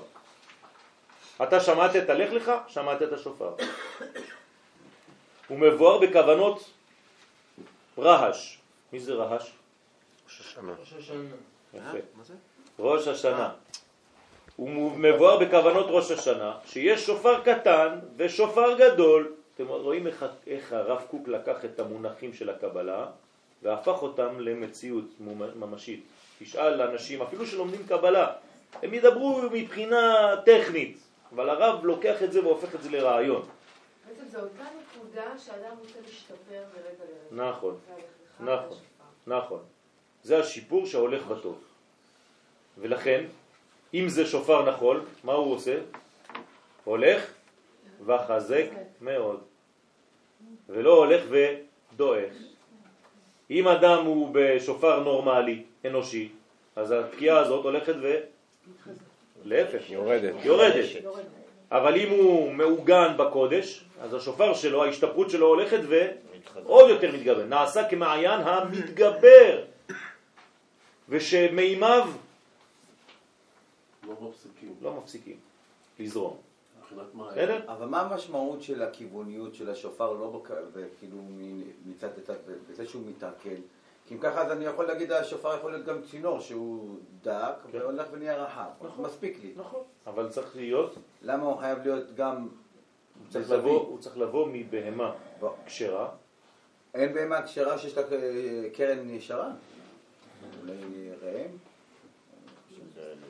גם לא כל כך ישר. זה לא ישר, אבל אתה צודק. שצריך לקחת שופר, למה השופר לוקחים אותו קצת אה, עקום? כי יש איזה... לשון ענווה. בשבילנו, שאנחנו נהיה קצת ענבים, שנהיה קצת כפופים, שלא נחשוב שאנחנו הגענו במו ידינו ועל ידינו לבד. אז אנחנו צריכים ענווה כלשהי בתוך התהליך הזה. כתוב שכולם עומדים, עומדים צפופים ומשתחררים רבעים. אז אה, שמעתי משהו יפה מאוד. כן. כאשר מישהו, אמרתי לך את זה? כשעומדים וכל שבן אחד אדם- כשעם בגאווה, ישראל קצת מוכן להתכופף אחד לשני, אז יש מקום אז לכולם. יש מקום לכולם. נכון. בסדר? אז זה שופר גדול, זה בתבונה וזה בבינה. אז מה זה שופר קטן ושופר גדול? עכשיו אנחנו נכנסים קצת לקבלה. אחד בתבונה, אחד בבינה. מה ההבדל בין בינה לתבונה? תבונה זה מלכות של בינה, ובינה זה בינה. בסדר? אז יש בינה ויש את המלכות של הבינה. מי יותר גדול, הבינה או תבונה? תבונה. הבינה. בינה? בינה יותר גדולה מתבונה. מה? לא דבר. מה כן. בסדר? הבינה יותר גדולה, יותר גבוהה, יותר חשובה מהתבונה. התבונה זה זה... מלכות של הבינה. כלומר, הגילוי- לא לא. בסדר, נכון, אבל אני מדבר, על הגובה. המדרגה הגדולה היא בינה. אם אין בינה, אין תבונה. אבל אם אין תבונה, יכולה להיות בינה. מי שיותר למעלה? לא מי שיותר חשוב. נכון. נכון. ואם כפשוטם של דברים, שזה מצטרף לקולות וברקים כדי להביא מורא ופחד, אינו מובן מה שייך לחלק בין שופר גדול לשופר קטן, הרי מה, מה, מה אכפת לך? תתקע באיזה שופר שיבוא לך, תעשה קצת בלגן, שאנשים יפחדו וזהו. ומה זה שייך לעניין הערת בינה ותבונה? מה אכפת לי מאיפה זה בא? וגם לא מצינו שלעתיד לבוא יהיו גם קולות וברקים, איפה ראינו דבר כזה? ואם גם שם צריכים להביא מורא ופחד, למה נזכר רק קול שופר? סימן שאלה. האם לעתיד לבוא יהיו לנו גם קולות וברקים? לא, לא כתוב. תקע בשופר גדול לחירותנו, ולא תשמיע לנו קולות וברקים לקבץ גלויותינו. אז למה? לפי זה. נו, עשינו כבר. זה ה-M16? גם קולות גם ברקים. אה, לפי זה. כן. יש להבין למה לא מצינו מעשה של כל שופר כמו שהיה אז, שהרי אם מתן תורה צריך הקדמה של כל שופר, למה בכל שנה לא אמרה תורה לתקוע בשופר בחג השבועות? כן או לא? שאלה פשוטה. היינו צריכים לשמוע כל שופר בכל חג שבועות, להכין אותנו למדרגה הזאת של כל השופר. מה, זה לא היה כיף בבית הכנסת לפני שמתחילים ללמוד? כאילו במקום צלצול של תחילת הלימוד ב-11 בלילה, לא כמו... ואז כולם מתחילים ללמוד, אה, זה היה... אז מרתון כזה. אבל הם עשו את זה לבד עם מה שלושה שאמרת. אני מדבר על היום, עכשיו. אבל אמרנו שהשופר זה של משהו של למעלה, וההשת... ואנחנו עושים את זה בראש השנה גם, אנחנו נכון. אנחנו מתרגמים את מה שלמעלה למעלה. אז למה אתה לא עושה את זה בחג לא, השבוע? ראש השנה זה להמשיך הלאה, זה כל השנה. אני אומר לך, כמו שעושים בסליחות כל בוקר. היינו צריכים גם לעשות נכון. בספירת העומר כל בוקר. נכון. היה לי- ורק בראש השנה אנו אה, אומרים. שופרות להזכיר מתן תורה. למה? וכן בעצ- עצם השופר בראש השנה הוא להזכיר מתן תורה. אתם ידעתם את זה? למה תוקעים בשופר בראש השנה? להזכיר מתן תורה. אז מתי מתן תורה מתחיל? בראש השנה. בראש השנה. אז למה אתה תוקע בראש השנה ולא במתן תורה עצמו? כי אתה תוקע בהתחלה. מאיפה אנחנו יודעים שהשופר בראש השנה זה למתן תורה? טוב, הוא אומר את התשובה פה בסוף. חג השבועות זה משהו מתמשך, זה לא משהו... לא, אבל למה בראש השנה? איך אתה, תביא לי משהו, ראייה, שבראש השנה השופר שאתה שומע זה קשור למתן תורה. יש לך ראייה לזה? איזה פסוק? עלה אלוהים בתרועה, השם בכל שופר. מתי זה נאמר? בחג השבועות, במתן תורה. זאת אומרת, אתה מצטט פסוק שקשור למתן תורה, מתי? בראש השנה. ומשמע גם שזה עיקר הסימן וההוראה על מתן תורה. ולמה אין זה נעשה בכל שנה בחג השבועות? אז השאלה עוד יותר חזקה. אם זה כל כך קשור לחג השבועות, למה אתה עושה את זה בראש השנה? תעשה את זה בחג השבועות. ויראה בירור הדברים, בירור הדברים על פי מה שייסד האריזה. סגולה בבחירה? מה? סגולה בבחירה. ראש השנה זה סגולה. אוקיי. אם תבחר, אז תוריד את זה, תוריד את זה בשבועות. אה, מתי זה סגולה? ראש השנה. אז למה אתה תוקע? אבל גם שבועות. סגולה. המציאות עכשיו היא לא. סגולה, זה המציאות של- שהקדוש ברוך הוא יושב בלי. שבועות היום זה לא... שבועות, צריך להביא את זה אליי. יפה, יש בזה משהו. אוקיי. מה אמרתם? שבועות לא, היום זה בחירה. נכון.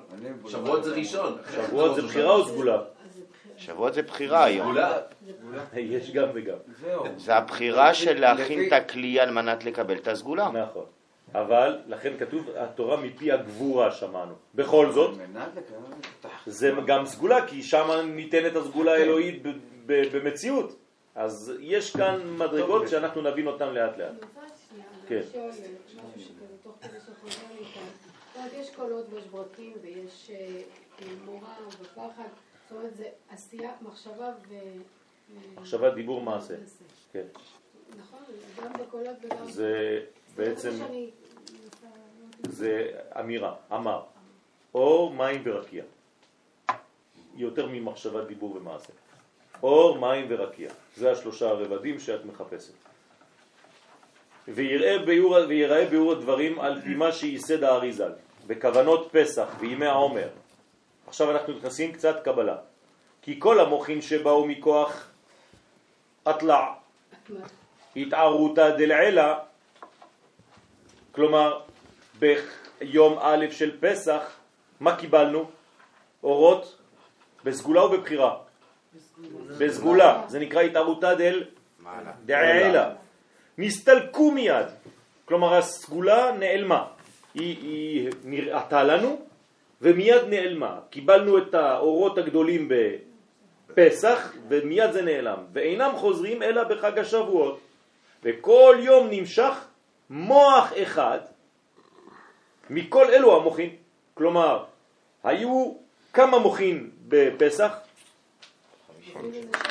49 מוחין קיבלנו בערב פסח ומיד נעלמו וכל יום של ספירת העומר אנחנו מקבלים מוח אחד, מוח אחד, מוח אחד, מוח אחד כלומר היה, אנחנו מקבלים 45 מוחין כבר היום, ספרנו היום חמישה וארבעים יום לעומר זאת אומרת קיבלנו חמישה, 45 מוח עד שנקבל 49 מוח ואז ביום הבא זה כבר חג השבועות. זאת אומרת שמה שנעלם מתגלה לאט לאט במדרגות מדרגות. עד שהשלמתם ביום מ"ט לעומר. שעורים לחיצים. בסדר? אתם יודעים שביום מ"ט לעומר אנחנו לא אומרים את ה... לשם ייחוד. למה? יש יש את הבייחוד כבר. לא. כי אם אתה תגיד את הלשם ייחוד, שם כתוב, וספרתם לכם ממחרות השבת, שבע שבתות. שבע שבתות תלמות תהיינה, ואז אה, זה לא מתאים. זה לא מתאים אתה מבחינת כאילו, אתה הטקסט. כאילו לא, אתה כאילו כבר סופר סופר. את העומר, בלי ברכה. אז לא אומרים את הלשם ייחוד, בסדר? כדי לא להיכנס למ"ט ימים וללא יודע מה, וספרתם לכם, בסדר? אז אתה לא אומר את זה, אתה רק כתוב לא סופר. להגיד את הוספרתם לכם. נכון, את החלק הזה. נכון, את החלק הזה. אי אפשר לוותר על השם יחיד. נכון. לא אי נראה לי אפשר, שיש 49 מוחים, והמוחים מדבר על זה ספירות, המוחים מדבר על החוכמה, בינה, דעת. זה לא חשוב, אני מדבר באופן כללי, כן, נכון. אני חמישה מדבר... מוחים, זה לא מדבר. מה? לא, לא, לא, לא, לא, לא. כל יום. נמשך מוח אחד, 49 מוחין. הש- כל השבוע הראשון זה מוח דחוכמה. זה לא חשוב, אבל גם מוח דחוכמה מתחלק לשבעה ימים. אז יפה. הוא מדבר על המוחים של חמישה מוחים. לא, הנה הוא אומר את זה. עד השלמתם ביום מ"ט לעומר. זאת אומרת, כל יום מוח אחד, הוא לא אומר כל שבוע. כל יום. כל שבוע. לא, כל יום. כל שבוע. הנה, כתוב כל יום. אז גם נשלם מוח חוכמה להיכנס. בסדר, אבל זה כל יום נמשך מוח אחד. מוח אחד זה חוכמה, מוח זה חוכמה זה אותו שבוע. זה לא משנה, אבל המוח דה חוכמה הוא לא מתגלה בבלוק אחד ביום אחד. לא, הוא בשבוע עצמו מתגלה. יפה, אבל הוא מתחלק לשבעה חלקים. אז, אז זה לא שלא קורה לנו כלום ביום הראשון ויום ביום השני רק אחרי שבוע. זה לא נכון. קורה לנו משהו כל יום. יש מוח קטן ומוח גדול ש... אם לא, אז היינו בעצם סופרים רק שבועות ולא ימים. זאת המחלוקת בגמרא. למה צריך לספור ימים גם? כדי לקבל כל יום את התכונה הפנימית והעצמית שלו. ולכאורה, משמע מזה שכל סדר זה שהמוחים נמשכים על ידי מצוות העומר, מתחדש אחר מתן תורה. כשניתנה מצוות ספירת העומר, הרי לפני זה לא הייתה לנו מצוות ספירת העומר לפני מתן תורה. לא ידענו בכלל מה זה. נכון? אז מתי זה יתחדש בעולם? רק אחרי מתן תורה. שעל ידי הדיבור אנו ממשיכים המוח השייך לאותו יום. זאת אומרת, מי נותן לנו את המוח של אותו יום? הדיבור. הטקסט, הרי אני לא עושה כלום. אני רק אומר היום, חמישה וארבעים יום לעומר. רק על ידי האמירה הזאת, כבר משכת את... אני כבר מושך את האור של אותו יום. זאת אומרת, הדיבור הזה, זה הדיבור שמאפשר לי להזמין. דיבור זה בריאה. נכון. והנה בכוונות השופר בראש השנה מתבהר כי השופר עצמו מרמז על בחינת בינה, אימא אילאה. הזוהר אומר שעל ידי מניין של דבר בעולם הזה, אתה מקשר אותו ל... נכון, נכון, בדיוק. אז עכשיו השופר, מהו השופר? הוא בינה, נכון? אימא עליונה. שממנה באים המוחין לזעיר אנפין. ועל ידי תקיעת שופר מתפשטין המוחין בנהי דאימה לתוך זה. כלומר, החלק התחתון של אימא נכנס לתוך זעיר אנפין, כמו שאמרתי לכם אתמול בשיעור, עד החזה שבו. מאיפה זה בא? מהשופר, והשופר מי זה? בינה. עכשיו, אם השופר זה בינה, מי תוקע בו? חוכמה. חוכמה. כלומר, מה זה לתקוע? לתת את ה- לתת את השפע. זיווג, זיווג, זה נקרא תקיעה. נכון? תקיעה זה לשון של זיווג. וכל, וכל קול ממשיך חלק אחר, אחר של המוח. כל קול, ממש. ובפשוטו הרי זה מעשה של המשכת אורות לתוך זעיר אנפין. שהרי בלי אורות אלו הוא בדורמיתא. עכשיו איך זה מזכיר לנו את מתן תורה? כולם היו בדורמיתא, בשינה. מי, מי התחיל לעורר אותם? כל השופר. החוכמה שבבינה, שבנהי דבינה נכנסת לתוך זעיר אנפין, ועם ישראל מתחיל להתעורר. כן? בן וק, כי הוא בן וק, הנה זה מוחין דקטנות, כלומר זעיר אנפין הוא בן וו קצוות, כלומר הוא קטן בלבד, ולכן אה, לא יכול לקבל מדרגות גבוהות. אז כדי להכשיר אותו לדבר כזה צריך קודם כל להכניס בו מוחין. איך מכניסים מוחין באדם? שופר. שופר מעורר את האדם למדרגה של מוחין דגדלות. ואיך ייתכן שעל ידי כל שופר שמעורר חרדה ודין, אז הנה השאלה, הרי השופר מה הוא מעורר? חרדה ודין. אז איך יכול להיות שימשכו מוחין? הרי מוחין מה זה? זה חסדים גדולים, רחמים גדולים, אז איך אתה אומר לי לתקוע בשופר כדי להביא מוחין? הרי השופר רק נותן לך פחד. אז בוא נראה. שיש בזה המשכה של חסד. ביותר תמוה כל שברים ותרועה. מילא אם היית אומר לי תקיעה, הייתי מבין. כי תקיעה זה, בתוך התקיעה עצמה זה הרחמים, זה החסד. אבל אתה אומר לי תרועה ותקיעה שזה כבר גבורות, אז גם השופר זה גבורות וגם התקיעה הזאת, הסגנון הזה של שברים ותרועה זה גבורות. אם היית מוותר על זה, בסדר, אבל לא. שהם גנו חגנך ויעלו ליליל מה עניינם בעת בניין הזעירנפין ועולם חסד ייבנה? לא מבין. הבנתם את השאלה או לא? אוקיי. אכן הביאור בזה כי כל המשכת מוחין מלעילה לטאטה, אם כי לגבי זעירנפין, יש בזה גילוי והמשכת חסד. תמיד גילוי מוחין זה המשכת חסדים. אבל מצד המשפיע העליון, שהיא אימא עילה, יש בזה צמצום ודין. למה? זאת אומרת שהקבלה היא בצמצום. לא, לא הקבלה, הנתינה. הנתינה. אימא חייבת כדי לתת לזה מה לעשות? להצטמצם. להיות בתוך מדרגה שהילד יוכל לקבל, אז היא צריכה לסגור את עצמה. הוא מקבל בחסד, אבל היא כדי לעשות את החסד, אז מה היא עושה? דין, צמצום. הבנתם? אז יש שני דברים, יש חסד מצד המקבל ודין מצד הנותן. כי גם- אם אני נותן עכשיו שיעור, אני חייב לצמצם את מה שאני רוצה לומר. אם לא, לא תבינו כלום. אבל גם אנחנו צריכים אותו דבר, כי הרי אמרנו שכל העניין של שבועות זה להכין את הכלי. מה זה הכלי? זה המסגרת זה הנכונה. לפני. זה היה לפני, זה כל ספירת העומר. בחג השבועות אין כבר. חג השבועות זה כבר קבלת המוחין. בסדר? שהרי האורות העליונים אינם יכולים להתפשט למטה באותה מדרגה שהם במקומם. הרי אם האורות שלמעלה מתפשטים למטה באותה מדרגה, מה היה קורה לנו? היינו ש- נשברים, חז ושלום. אז מה עושה אימא העליונה? מצמצמת. כמו אימא, אימא, מה עושה לתינוק? היא לוקחת דג, מתחילה ללעוס אותו, מוציאה אותו מהפה, מכניסה לו דג מעוך כבר. פעם, פעם זה היה, היום אמא שעושה... כן, לו- היום עושה לו אה, כל מיני. למה? כי, כי היא חייבת לעשות את זה בהתאמה לתינוק. כן? אלא על ידי צמצום, אז האימא חייבת לצמצם. אז יש פעולה של דין מצד הנותן ושל חסד מצד המקבל. ואם כן, יש בזה חדווה מסיטרא דא, כלומר, מי מקבל חדווה? מי, מי מקבל בשמחה? המקבל, זה אירנפין. אבל מצד האימא היא עצמה, מה קורה? היא מצמצמת. אז לכן יש חדווה מצוות שהזה התחתון מקבל הערת המוחים, שמצטמצמים לפי מדרגתו. אז בשבילו זה שמחה, למה? כי אמא דואגת לו ונותנת לו לפי היכולת שלו לקבל. אז הוא שמח, מה אכפת לו? הוא לא רואה את המאמץ שאימא עושה כדי לצמצם, כדי לתת לו לפי המינון שלו. אז הוא יוצא מהשיעור ואומר, "פש, איזה פשוט זה היה היום, הבנתי הכל. הוא לא מבין שאימא הילה עשתה עבודה חבל על הזמן, של תרגילים. כן, תחנה לו את הכל כדי שיהיה מובן בצורה כזאת. רגע, זאת אומרת שכש... מה? כן. זאת אומרת שאנחנו צריכים להיות עצובים כשנצא מפה בהבנה מלאה? אם ההילה מורידה זה, דברים לחתיכות קטנות. כן. זה מה שקרה במתן תורה, כן. אני לא אמרתי, חס ושלום, אני לא, אני לא אימא הילה, הלוואי והייתי אפילו... כן, כן, כשיוצאים מפה עם הבנה מלאה, אנחנו צריכים להגיד, אוקיי, יש פה צמצום. הוא בחייה, אז יש בעצם מנגנון של חסד, אבל מי בוכה? אמא. האמא. למה היא בוכה? כי היא רצתה לתת יותר, אבל היא לא יכולה לתת יותר ממה שהילד יכול לקבל, אז מה היא עושה? היא חונקת את עצמה כל הזמן.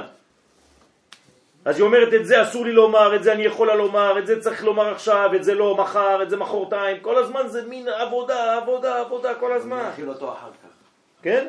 כן, אני זורקת לך דברים גבוהים מאוד לילדות, ובכלל, גם לילדים שאני מלמדת אותם, דברים שאתה אומר לפעמים, ואני אומרת להם את זה, ואני רואה דווקא איך זה מכה בהם, איך זה פוגש אותם. בסדר, כי הדור שלנו. הדור שלנו במצב עילאי. אז באמת צריך לעשות את זה, אבל בצורה של זהירות לדעת בכל זאת, כן, איך להלביש את זה בדיבורים. כן, את לא תגידי להם מונחים של זעיר אנפין ואימא הילאה. זאת אומרת שעשית משהו כדי לעשות את זה לדג אה, מאוד מאוד אה, כן, מעוך. פירה. בסדר? אז לכן יש בחייה. מי בוכה בעצם? האמא בוכה, בחייה מצטרדה של צמצום המוחים מצד העליונים. אז העליונים בוכים והתחתונים שמחים. כי אם לא אכפת להם התחתונים, הם מקבלים את האור. אבל העליונים בוכים כי הם רצו לתת עוד יותר. אבל למה ש... אז הקדוש ברוך הוא כל הזמן בעצם, איך שהיה אומר הרשש, יש לי יהלומים ואין לי למי לתת אותם. אבל למה- שהיא תבכה? כי, לא היו לו תלמידים בר- ברמה. למרות שהיו לו תלמידים, אבל ביחס לרב, כן? אז הרב מסכן סובל כל הזמן, הוא אומר, יש לי יהלומים ואני לא יכול לתת אותם, אני חייב לשמור אותם, אני לא יודע איך להגיד אותם, אני, אני, אני נחנק. כן. אה, בסדר, קיבלתי תשובה. קיבלת תשובה. אבל ברוך השם עכשיו מקבלים הרבה. ברוך השם. ויותר מתבהר הדבר לפי מה, אני לא מדבר על מקבלים, מקבלים תמיד. אני יודע. אבל הרב הוא סובל, זה מה שאני אומר לך. הנשמה שלו ראה את הכל. כן. מה שעולה הרב קוק. סבל, הרב קוק סבל, למה? מאוד, בטח. למה?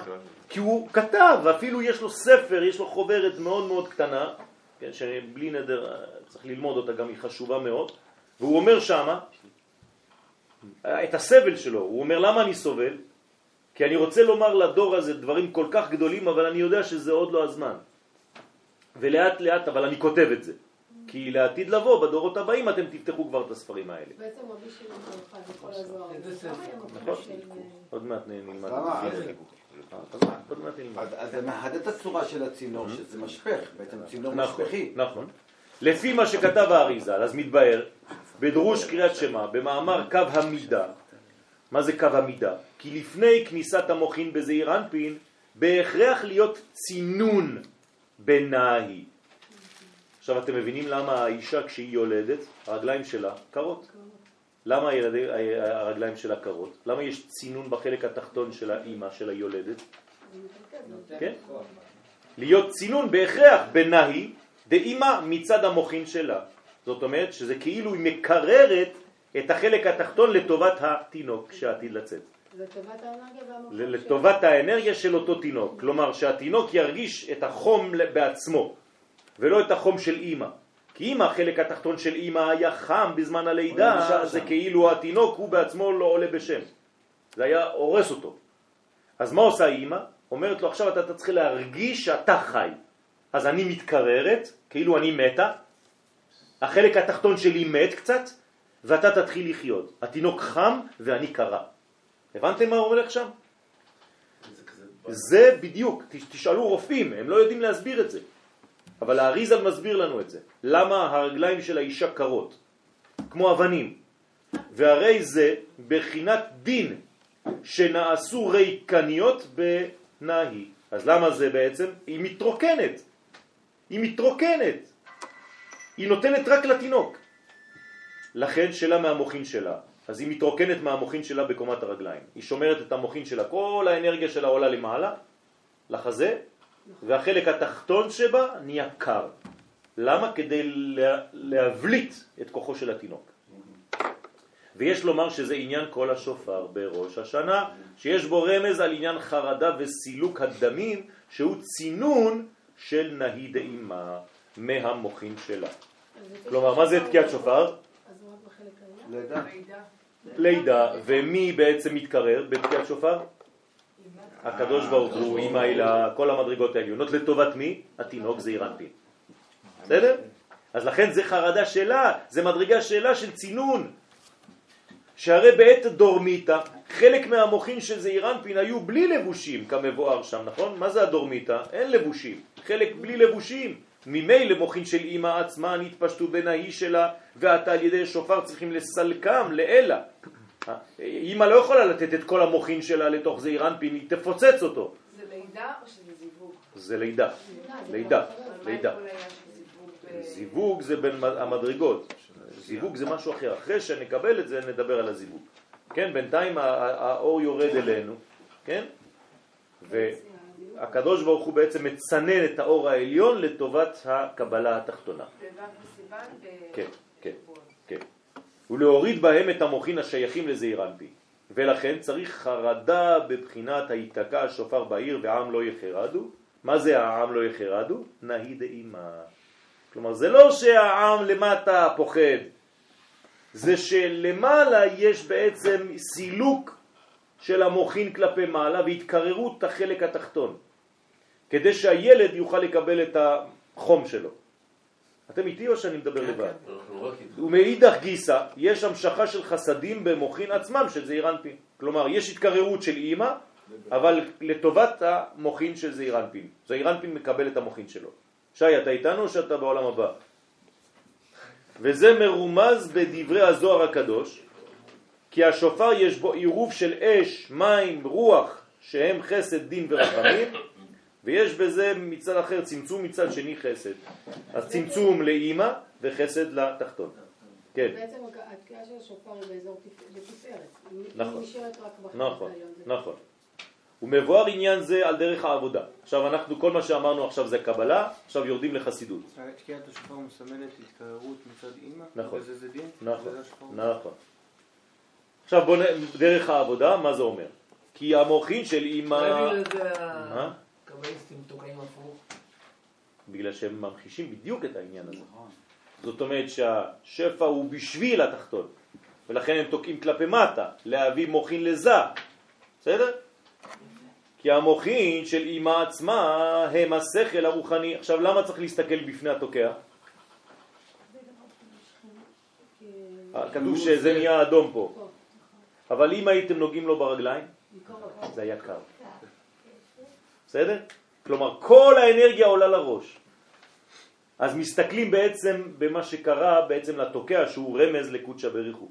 כלומר, כל האנרגיה עלתה לפנים של הקדוש ברוך הוא, והחלק התחתון שלו, האימא, הנאי דאימא, התקרר לטובתנו. בסדר? לכן, המוחין של אימא עצמם הם השכל הרוחני בבחינת דע את, הש... את אל... אלוהי אביך, שאינו שייך להתעוררות המידות. אבל התפשטות נהי דאימא בזעירנפין עניינו חוכ...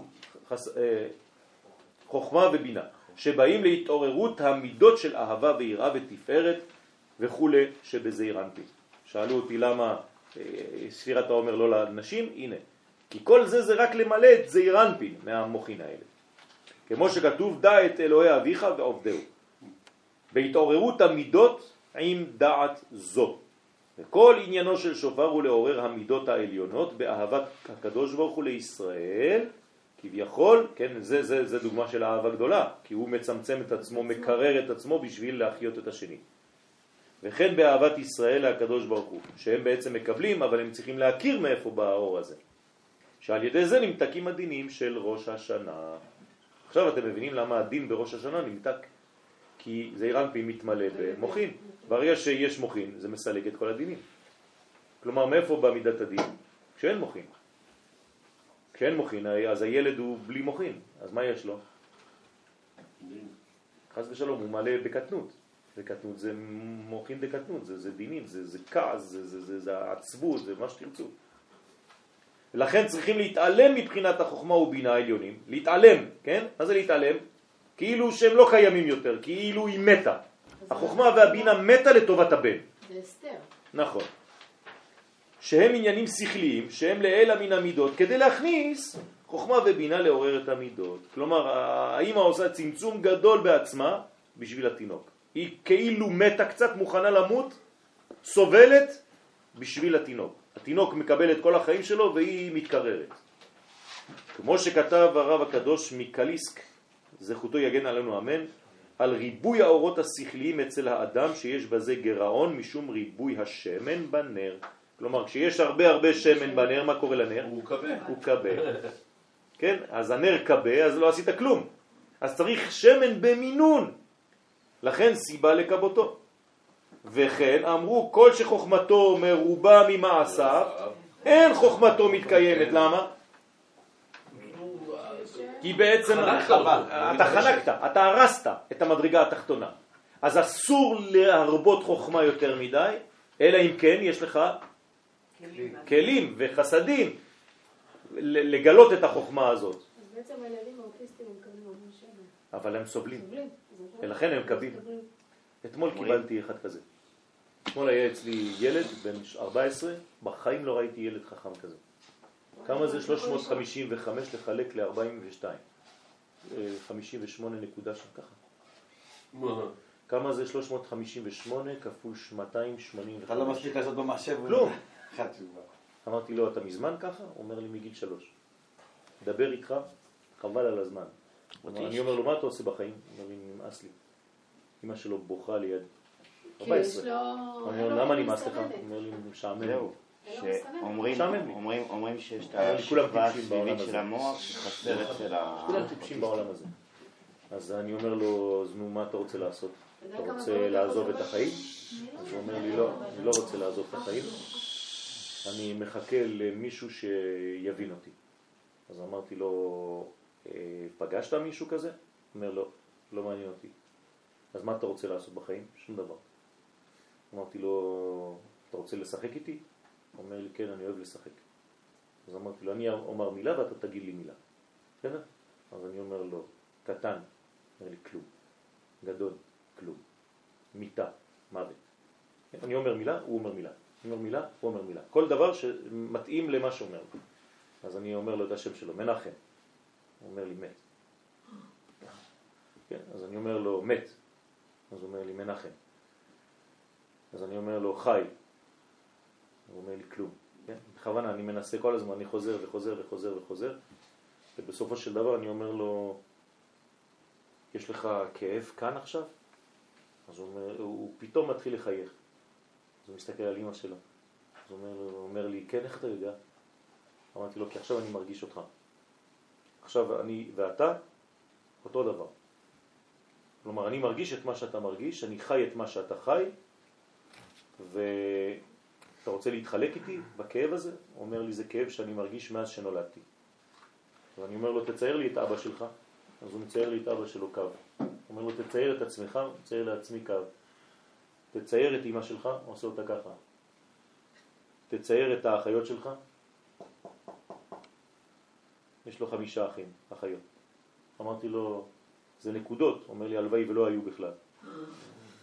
אומר לו, ואימא שלך? לא עולה בשם, אומר לי. לא עולה בשם, כאילו לא, לא שייכת למציאות. ואבא שלך אומר לי, אבא שלי חכם, אבל אני אומר לו, אבל הוא מעצבן אותך, נכון? אתה באותו גובה, עושה לי אותו גובה. אני אומר לי, כן, נמאסתי ממנו. אז אני אומר לו, למה? הוא אומר לי, כי הוא מכריח אותי לעשות דברים שאני לא רוצה. אמרתי לו, מה אתה לא רוצה? אני לא רוצה להיות דתי. אמרתי לו, למה? התורה זה דת? הוא אומר לי, לא, אבל כולם חושבים שכן. תבינו טוב, טוב, טוב. אז אני מתחיל לצחוק, לחייך, הוא אומר לי, למה אתה צוחק?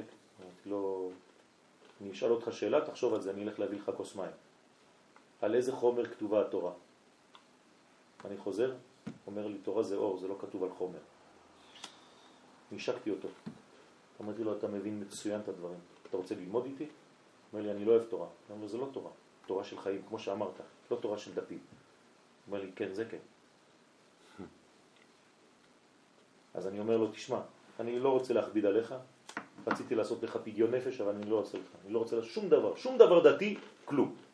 אתה תגיד לאימא שלך, אם אתה רוצה יום אחד להיפגש איתי.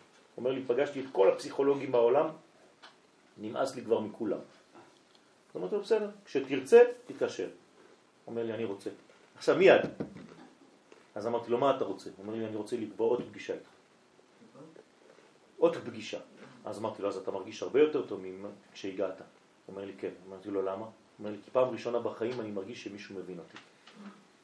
אז אמרתי לו, אתה רוצה שנשחק ככה כל שבוע? בגיל 14, ילד, אבל גאון, חבל על הזמן. אמא שלו בוכה, בוכה לידינו, ככה, בוכה ובוכה, אומרת לי בחיים שלי. אמרתי לו, אז אתה, רק בתנאי אחד אתה חוזר לפה, אם אתה מחייך. הוא אומר לי, בחיים שלי לא חייכתי. אז אני אומר לו, תסתכל לי בעיניים. הוא מסתכל בעיניים ככה, מסתכל עליי ככה, רציני. אני מחייך לו, ופתאום הוא מוציא חיוך. אמא שלו פרצה עוד יותר בבכי. חבל על הזמן. אמרתי לו, אתה רואה שאתה מסוגל לחייך? הוא אומר לי, בחיים לא חייכתי. ואמא שלו באה, כמעט נשקה אותי. אמרתי לו, אני רוצה לראות אותך. אתה, אני יודע מה תהיה כשתהיה גדול, אבל אני לא רוצה לגלות לך את זה. אתה תגלה את זה לבד. אבל אתה מוכן להיפגש? הוא אומר לי, כן. איתך אני רוצה להיפגש. אז קבענו עוד פגישה בעזרת השם. פשוט מאוד מדהים הבן אדם, מדהים. ילד בגיל 14, קטן, ש... כולו רזה כזה, אין לו גוף בכלל, כולו מוח. וזאת הבעיה. אמרתי לו, יש לך אורות, המחשבה שלך הורסת אותך. האויב הכי גדול שלך זה החוכמה. אומר אותו, אתה לא ישן בלילה, נכון? הוא אומר לי, לא, אני נרדם בחמש, שש לפנות בוקר וקם בשבע. לא ישן בלילה. אומר, אני אומר לו, למה? המחשבות, נכון? אומר לי, כן, אני לא מפסיק לחשוב. כל היום אני חושב. כל היום. אני אומר לו, באיזה בית ספר אתה? הוא אומר לי, במעלה אדומים. אמרתי לו, איזה בית ספר? לא מתאים לך, נכון? הוא אומר לי, כולם טיפשים שם, אני לא יודע מה אני עושה שם. טיפשים. הוא אומר לי, פשוט טיפשים. אני אומר לאמא, אבל את, את לא מבינה שזה לא המקום שלו בכלל? הוא גאון, הוא גאון, מה את שמה אותו ילדים טיפשים כאלה, אידיוטים? סתם.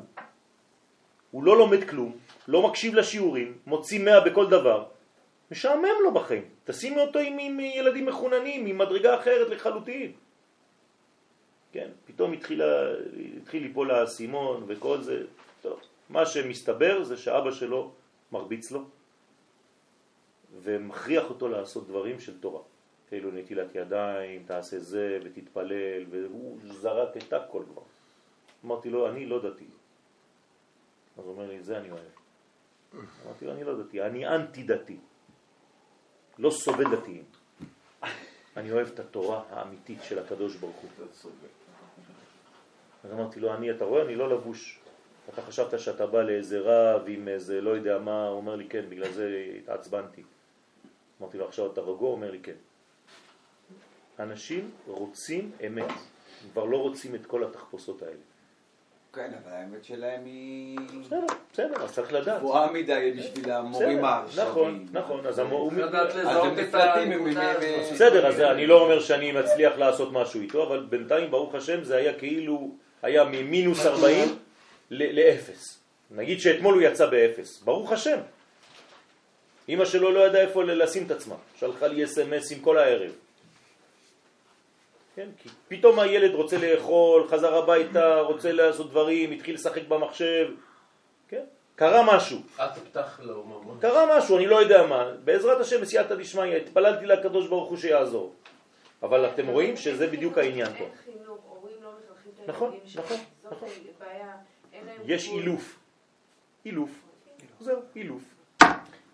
אבל היום זה של אילוף האמא של ההורים, מסכנה, לא של היה לה הילדים. זה לא, זה לא עניין של אימא, זה כולם אנחנו בתוך מנגנון אני אומר כזה. גם משרד נכון. החינוך, בבית ספר, במנהלת, בגלל זה אני לא כועס גם על ההורים. אני לא היא כועס גם על ההורים. כן. אני לא כועס על ההורים. כן. הייתי במכון אורה שבוע שעבר, בזמן, לפני שבועיים, כשהיה הצפירה לחללי צה"ל וביום הזיכרון, ואני מסתכל מהחלון, אני רואה בית ספר ממול, כן? אתם מבינים איזה סוג של בית ספר, כן? כולם באמצע הצפירה, משחקים, המורה מדבר, כולם בכיתה, אף אחד לא שם לב, כולם... לא אכפת להם מכלום. אתה חושב שאני נגד הילדים האלה? הם מסכנים, הם פשוט לא מבינים כלום. בחורה אחת חוזרת לשיעור שלי במכון אורה, אמרתי לה, איפה, איפה נעלמת? אומרת לי, הלכתי לאיזה סמינר, אה, בית אה, לא יודע מה. כן, אמרתי לה, נו, אמרת לי, אבא שלי רוצה להרביץ לרב. אמרתי לו, למה? הוא אומר לי שצבא ההגנה לישראל זה שירותים. ככה הוא אמר לנו. הולכים לשירותים, עושים את מה שצריך לעשות, את הצרכים שלנו ויוצאים. ככה מלמדים ילדים, ככה מדברים על חיילי צבא ההגנה לישראל. זה תורה זה? כן, זה, זה, זה, זה נזק חז ושלום בלתי הפיך לאנשים שאחרי זה בשנאה, בסלידה של הכל. אסור לחנך בצורה כזאת, אסור ללמוד תורה במקומות כאלה. זה לא תורה בכלל. וצריך מישהו אמיץ לומר את זה. והוא משום שהתעוררות המידות אי אפשר להיות בריבוי האור השכלי, רק מה ששייך להתעוררות המידות. כלומר, תמיד תפתח שכל שמתאים למידה. ואולי גם זה נכלל במאמר הבעל שם טוב, זכרותו יגן עלינו אמן, שאמר אחרי כל השגותיי, אני מאמין באמונה פשוטה. הנה. כלומר, כל החוכמה שלי, לא אכפת לי מזה. כשאני עושה את מה שאני עושה, אני כמו ילד קטן. אני לומד את כל התקיעות בשופר, עם כל הכוונות. אבל כשאני מתפלל, אני מתפלל בלי כל הכוונות האלה. אני מתפלל עם אמונה פשוטה לקדוש ברוך הוא. והכוונה שעיקר העבודה לעורר המידות אינה יכולה להיות בעת שמאירים אורות שכליים גדולים. כלומר, כל פעם שהשכל שלך יותר מדי גדול, אתה לא תוכל להעביר שום דבר ולא לקבל שום דבר. ולכן חוזר לבחינת חוכמה ובינה של נאי דאמא, כמו שכתב בספר יצירה. אם רץ ליבך, שוב לאחור. למה? אתה עלול לשרוף את כל המדרגות, ואסור לשרוף מדרגות. אז אם אתה רוצה לומר דבר והוא חשוב לך, כן, תעשה את המידה של לצנן את החלק התחתון כדי להעביר לתלמיד. ולא להגיד את כל האור שלך, אתה בא מאיזה מדרגה, מאיזה שיעור, אתה כולך חם על כולם בבית, לא עובד, זה לא עובד. ותכלית של התעוררות המידות הוא מצד עולם התיקון, של העלאת הרפח ניצוצים, שלפי משנת הבעל שם טוב הכוונה על זין מידות שנפלו ומתעוררים בלבוש גשמי וצריכים להעלותם לשורשם בקודש וכן לזכך את הגוף והכלים. כלומר, לא להתעסק באורות, אלא דווקא בכלים. אז מה שאתה אומר, שאנחנו באים אחרי שיעור כזה הביתה, זה לעשות כלים וכביסה. מה שאתה, איך, אם אתה מבין את זה, ככה תעשה. אני רואה את זה אחרת, יש פה אחריות מאוד גדולה. מי שלומד כבר, הוא לא יכול- הוא לא יכול באמת, ההתנהגות שלו חייבת להיות במידה... מה אמרתי אתמול? מה אמרתי אתמול בשיעור? שאם אני יוצא מהשיעור ולא משהו עובד אצלי, לפחות ברצון, אמרתי, לפחות לא- ברצון אמרתי, לא אמרתי שזה תוצאה מיידית. זה עבודה של חיים, בסדר? לפחות ברצון. יש לי את הרצון להשתפר, אני כבר בתשובה. תשובה זה לא מעשה, תשובה זה רצון ורעיון פנימי. זה החלטה פנימית. אחרי זה זה בא או לא בא מיידית. אי אפשר ל... לא, לא, תשובה זה לא מעשה. רוצה, רוצה, רוצה, ואתה מתנהג כמו... לא, התשובה זה הרעיון, זה לא המעשה, המעשה זה רק התוצאה, אין לו שייכות לתשובה עצמה. התשובה, מה זה תשובה? מה זה תשובה? איפה זה נמצא? זה עולם הבא, זה רעיון, זה רצון. הרי כתוב האדם חטא כל החיים שלו וברגע האחרון עשה תשובה. מה זה עשה תשובה? החליט.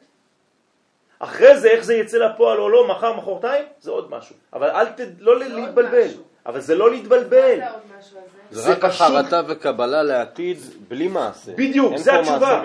חרטה וקבלה לעתיד. אין מעשה לא בתשובה. קיבלת לעתיד כי לא שיפרת. לא נכון. אתה. מתחרט עד היום ומקבל מהיום לא לעשות את הדבר הזה. זה לא משנה.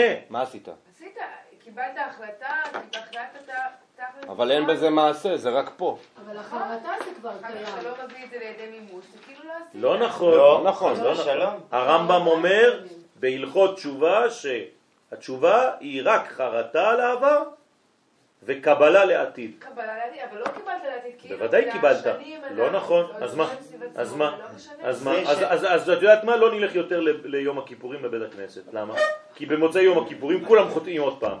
אז בוא נתאבד, נגיד אנחנו לא מסוגלים. לא עובד ככה. זה שיש לך רצון. זה לא, אבל זה לא עובד. זה לא נכון, זה לא נכון לחשוב ככה. כי זה מחשבה של הכל או לא כלום. אני נותן, אני טומן גרעין באדמה. הגרעין הזה לוקח לו שלושה, שלוש מאות שנה לצאת. בסדר, זה סיפור אחר. אבל אני החלטתי היום באמת. גם אם החלטתי באמת היום, זה לוקח זמן במציאות בין הרצוי לבין המצוי. תמיד זה ככה, וצריך להיות גמיש. העניין הזה הוא עניין של יותר מדי עקשנות, וזה לא עובד על אף אחד. ושליטה. ושליטה. זה שתלטנות. אסור להיות במדרגה כזאת, כי אי אפשר לחנך במדרגה כזאת. זה גם הדברים שנשברים. נכון, זה הדברים שנשברים. כי ברגע שאתה בעצם לא מצליח, אז מה אתה אומר? אתה בדיכאון טוטלי על כל החיים. עדיף להתאבד. אסור להיות ככה. לא הקפדן מלמד. רוב האנשים בחינוך מיוחד, רוב המדריכים ורוב החניכים עצמם שלא מצליחים זה התסכול שהם לא מצליחים במעשים וה- ואם אם רוצים לעשות איתם משהו צריך לעזור להם להתגבר על זה. שהרצון שלהם כבר מספיק טוב. כי אם לא עושים. את זה אז אף פעם לא יהיה את המעשה בסופו אז אני אומר לאנשים, הרצון שלך היום הוא רצון אמיתי, עכשיו אתה רוצה באמת, ניסיון. זה מספיק לקדוש ברוך הוא. לאט לאט. עכשיו איך ת, תפעיל את זה במעשים? זה התנהגות של הרבה שנים, של שינוי. אני לא אומר שזה כמובן של להמשיך רק עם המחשבה, אבל להאמין שגם כשזה לא מצליח לי מיד, אני במנגנון. הטוב. איך אומר הרב קוק? אפילו בזמן שאתה חוטא, ואתה סובל על זה שאתה חוטא, כי אתה מתחרט על זה, אתה בתשובה בזמן החטא. זה כמו שאדם שמתאבד ואומרים יש לו חרטה אפילו שנייה קודם. נכון, נכון. זה כבר מחול. לכן צריך להיזהר, והכלים שעל ידי השכליות אין בהם זיכוך, אלא על ידי התעוררות המידות ועבודת השם במידות. כל מה שלמדנו היום זה זה. זאת אומרת, לא לחמם את החלק התחתון כשאתה רוצה להעביר משהו. תקרר את החלק התחתון. תבין שהחלק העליון מת בשביל להוליד מדרגה חדשה. בסדר? והמדרגה החדשה, תן לה לחיות, תן לה לגדול. אל תלחץ עליה. וזו הכוונה שיש בזה צינון, שהוא דין וצמצום מצד שני, המשכת אורות. כלומר, אם אתה רוצה להמשיך אורות, תצנן את עצמך. שהוא המשכת חסדים. אז זה החסד לשני. אני דואג לשני, לכן אני מצנן את עצמי. אני לא אומר את כל מה שיש לי לומר, אני עושה גבולות. רגע, אמרת הרגע החלק העליון?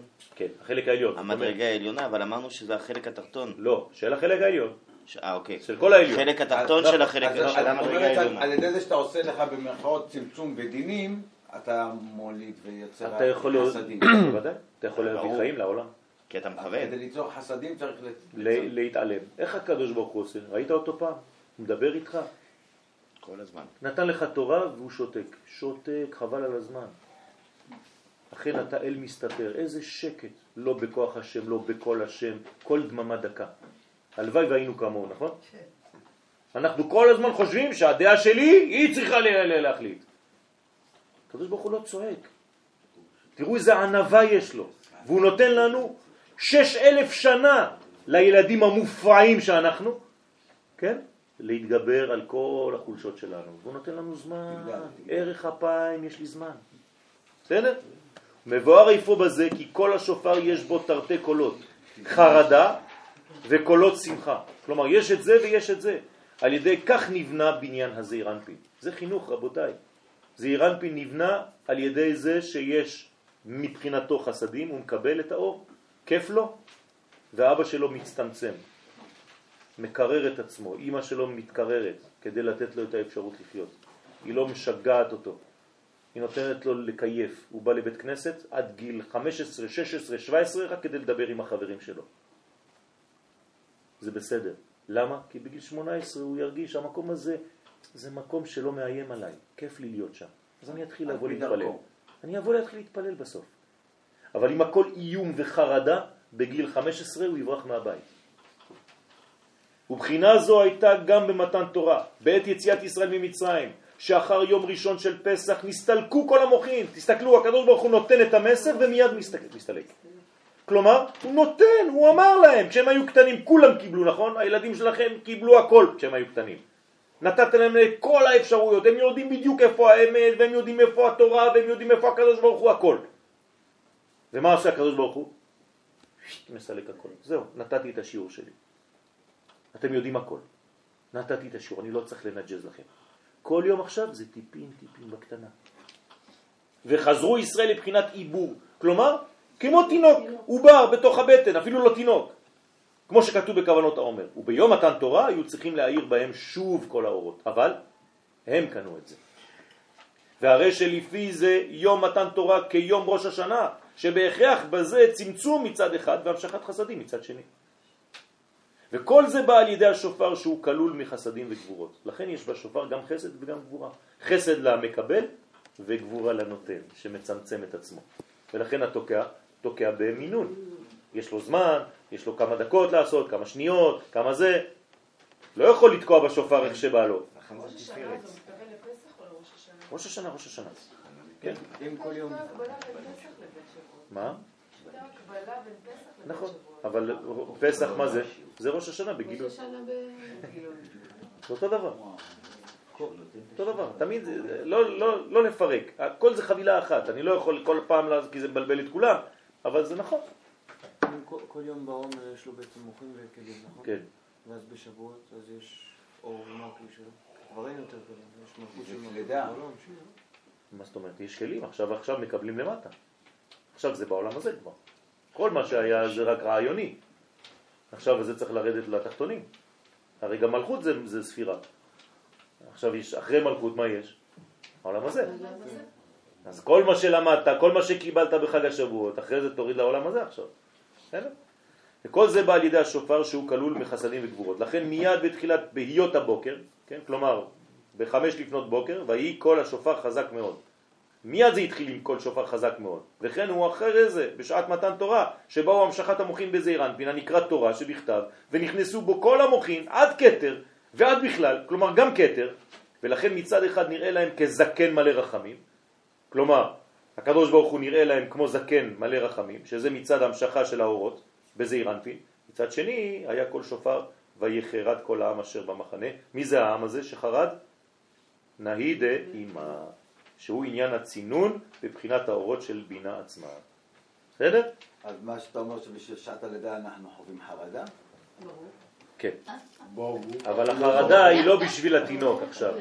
אני מדבר עכשיו על החלק התחתון של אימא עצמה. בסדר? התינוק הוא מקבל את החיים שלו. בסדר? למרות שיש לו טראומה מהמעבר. ויבואר יותר, כי אני, אני רוצה רק ש, להבין שהבנתם. הבנתם את מה שהולך פה? כן. אוקיי. מי שלא הבין ש, שיגיד, חבל. וגם אם לא נסיים את השיעור בכתב, כי, כי הרעיון הובן, וזה הכי חשוב. ויבואר יותר כי כלל ישראל על ידי האותות והמופתים במצרים ועל ים סוף, ראתה שפחה על הים מה שלא ראה יחזקאל בן בוזי, העירו בהם אורות שכליים של חוכמה ובינה עצמם. כדי להגיע לידי עבודת השם מתוך המידות, שזה תכלית תורה ומצוות, לא מתוך שכל, אלא מתוך מידות, כמבואר, בין בתיקון הרפח, בין בתיקון הכלים. לא, לא, לא, לא, לא, לא מעשים, מידות זה לא מעשים. לא, מידות זה רצון, זה כלי, זה, הרצון. מה זה הרצון שלך? הכלי שלך, סליחה. מה זה הכלי שלך? הרצון.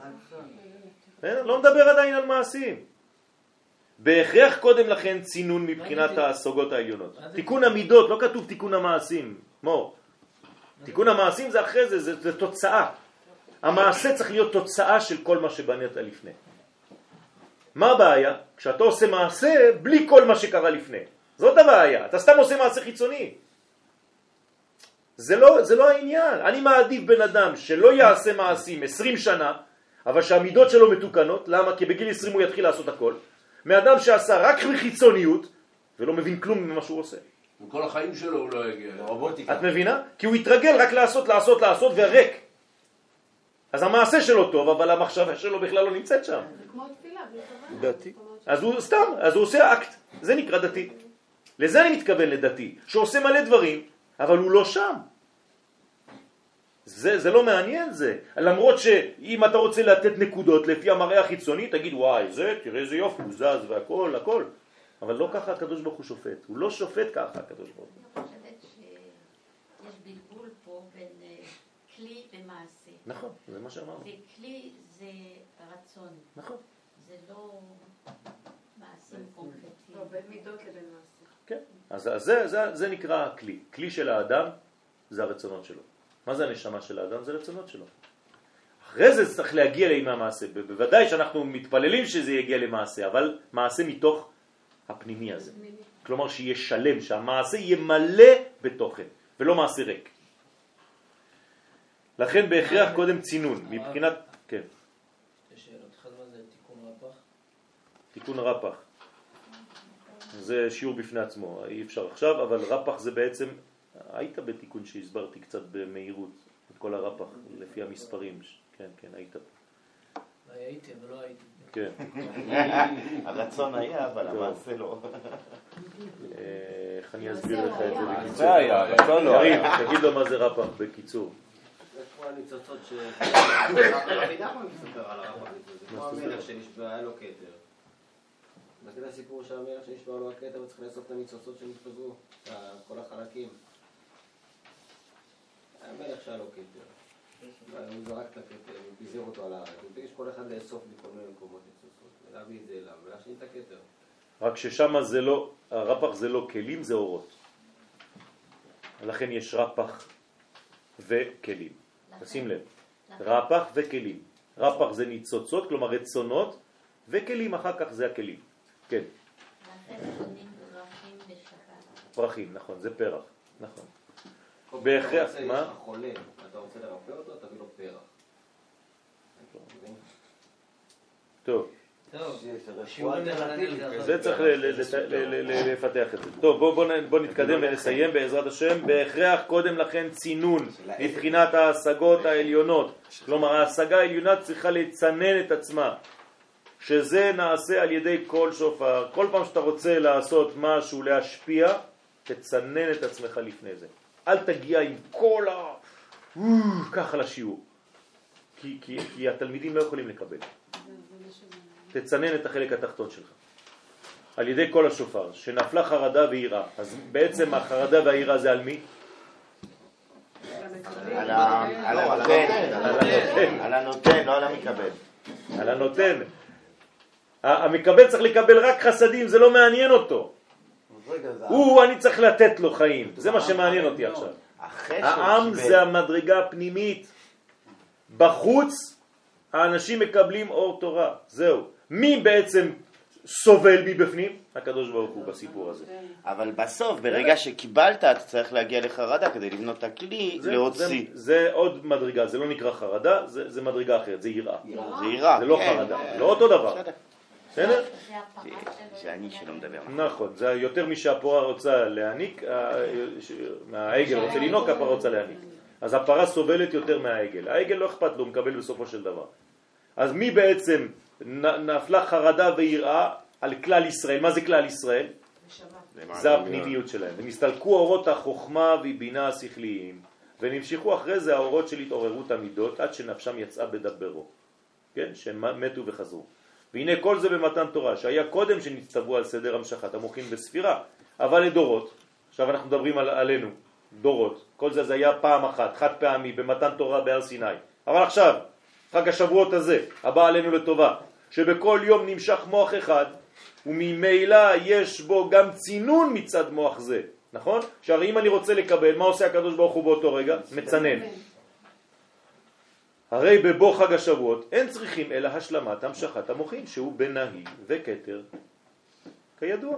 כלומר, הקדוש ברוך הוא צינן את עצמו במשך כל ספירת העומר לתת לנו בעצם במינון קטן לפי היכולת שלי לקבל עד שבחג השבועות אני מלא מכל מה שהקדוש ברוך הוא סבל במרכאות, צינן את עצמו כדי שאני אהיה מלא, לטובתי. ולכן אין צריכים אז כל שופר, ולכן לא צריך כבר יותר כל שופר, כי הוא עשה את זה במשך כל ספירת העומר. לכן, כי מה זה הכל שופר? זה כדי לצנן אותו. אבל פה, כל ספירת העומר זה היה צינון אחד גדול, כי הרי הוא לא נותן לנו את האורות בבת אחת, אלא כל יום קצת. אז זה צמצום מצד עצמו, זה צינון מצד עצמו. אז לא צריך לתקוע בשופר בחג השבועות, הנה התשובה. אז איך זה ש- שעם ישראל לא קיבל מה? את התורה? קיבל. קיבל מדרגה אחרת. משה קיבל ולוקח להם זמן, וזה מה שאמרתי למור. אתה חוזר לאותה שאלה של מור. אם הם היו באמת מקבלים, אז זה, זה מיד. לא, זה לוקח זמן. איפה יש כפיות טובה פה? כאילו, שהשם נותן... לוקח זמן עד שזה ירד לעולם שלנו. מה? יש עניין של תחושת. של כפיות טובה? מצידנו? טובה, כן, מצידנו. למה? כי אולי אנחנו לא לא מחזירים מספיק. בסדר. אז אבל עוד פעם, למה אנחנו לא מחזירים? כי אנחנו בני האדם. אנחנו לא- לוקחים את זה ברעיון, כולם ברעיון צדיקים, נכון או לא? נכון? אם אני שואל את הרעיון הפנימי שלכם, אתם טובים בפנים? כן. אני בטוח שאתם, אני אפילו לא שואל אתכם שאלה, אני שואל את זה, זה, זה, זה, זה אני, אני מבין את זה. כל, כל עם ישראל טובים מבפנים. מה קשה? רק הגילוי הזה כלפי חוץ. בסדר. אז אם אתה יודע את הסוד הזה, אז אתה יודע את סוד הגאולה. הרי אני חוזר למה שאומר הזוהר. הדור של ביאת המשיח, מה הוא יהיה? טוב מבפנים ומבחוץ לא כל כך יפה. אם אני אשפוט אותו מכלפי חוץ, לא הבנתי שום דבר על השיעור הזה. ואומר הזוהר, תיזהר, אל תשפוט אותו כלפי חוץ, תבין שהוא טוב מבפנים, רק לוקח לו זמן קצת. זה האחדות. יפה. לוקח לו זמן קצת להעביר את זה למעשים. מור, את, את שומעת? כן. אבל הוא אמיתי, הוא מחליט, וכל אחד שבא לשיעור מחליט באמת. זה כמו יהלום. נכון, הוא מחליט באמת להשתנות. זה שכשאת תצאי עכשיו תחזרי לדברים אחרים, ואל תשברי את עצמך, לא הבנתי כלום מהשיעור שלי, כן, חשבתי שהבנתי, אז אני הורס את עצמי, הורס את הכל. לא, זה לא ככה. הבנתי את השיעור, לקחתי לעצמי, החלטתי, אבל במציאות זה לוקח זמן. מתישהו זה יתעורר. בסדר? ואז את חיה הרבה יותר טוב, הרבה יותר בנחת. את לא שוברת את עצמך כל רגע. הנה, רשעית שכמותך. לא. אי אפשר לדבר ככה. לקחתי מישהו בטרמפ אה, לפני יומיים, אפשר, זה לא מוליד כן? כלום. לקחתי אותו עד ירושלים, והוא מתחיל לזלזל והכל. אמרתי לו, אתה יודע שיש משפט שאסור לדבר לשון הרע על יהודי? הוא אומר, בטח. אמרתי, אני אומר, אתה שומר על זה? הוא אומר לי, כן. אני אף פעם לא מדבר על אף אחד. כן, חוץ מעצמך. אתה לא יהודי? אז הוא אומר לי, כן. אז אני אומר לו, אז למה אתה מדבר לשון הרע על יהודי? על עצמך. מה, אתה לא שייך לכלל של היהודים? אז הוא לא יודע מה לעשות. הוא אומר לי פעם ראשונה שאומרים לי דבר כזה. אבל לא. אתה הראשון שאתה מדבר לשון הרע עליו, אז מה אתה אומר לי שאתה לא מדבר לשון הרע? כולך לשון הרע. אז תפסיק. הקדוש ברוך הוא ישאל אותך, אתה רצחת מישהו כשהיית חי, את עצמך? למה, אתה לא יהודי? הוא אומר לי, וואי וואי וואי, בחיים שלי לא חשבתי ככה. אז אומר, טוב, בשביל זה עלית בטרם. כן. כן. הרב חנן פורת, כשהם פרצו לירושלים, אז המפקד שלו היה כספי והוא נהרג.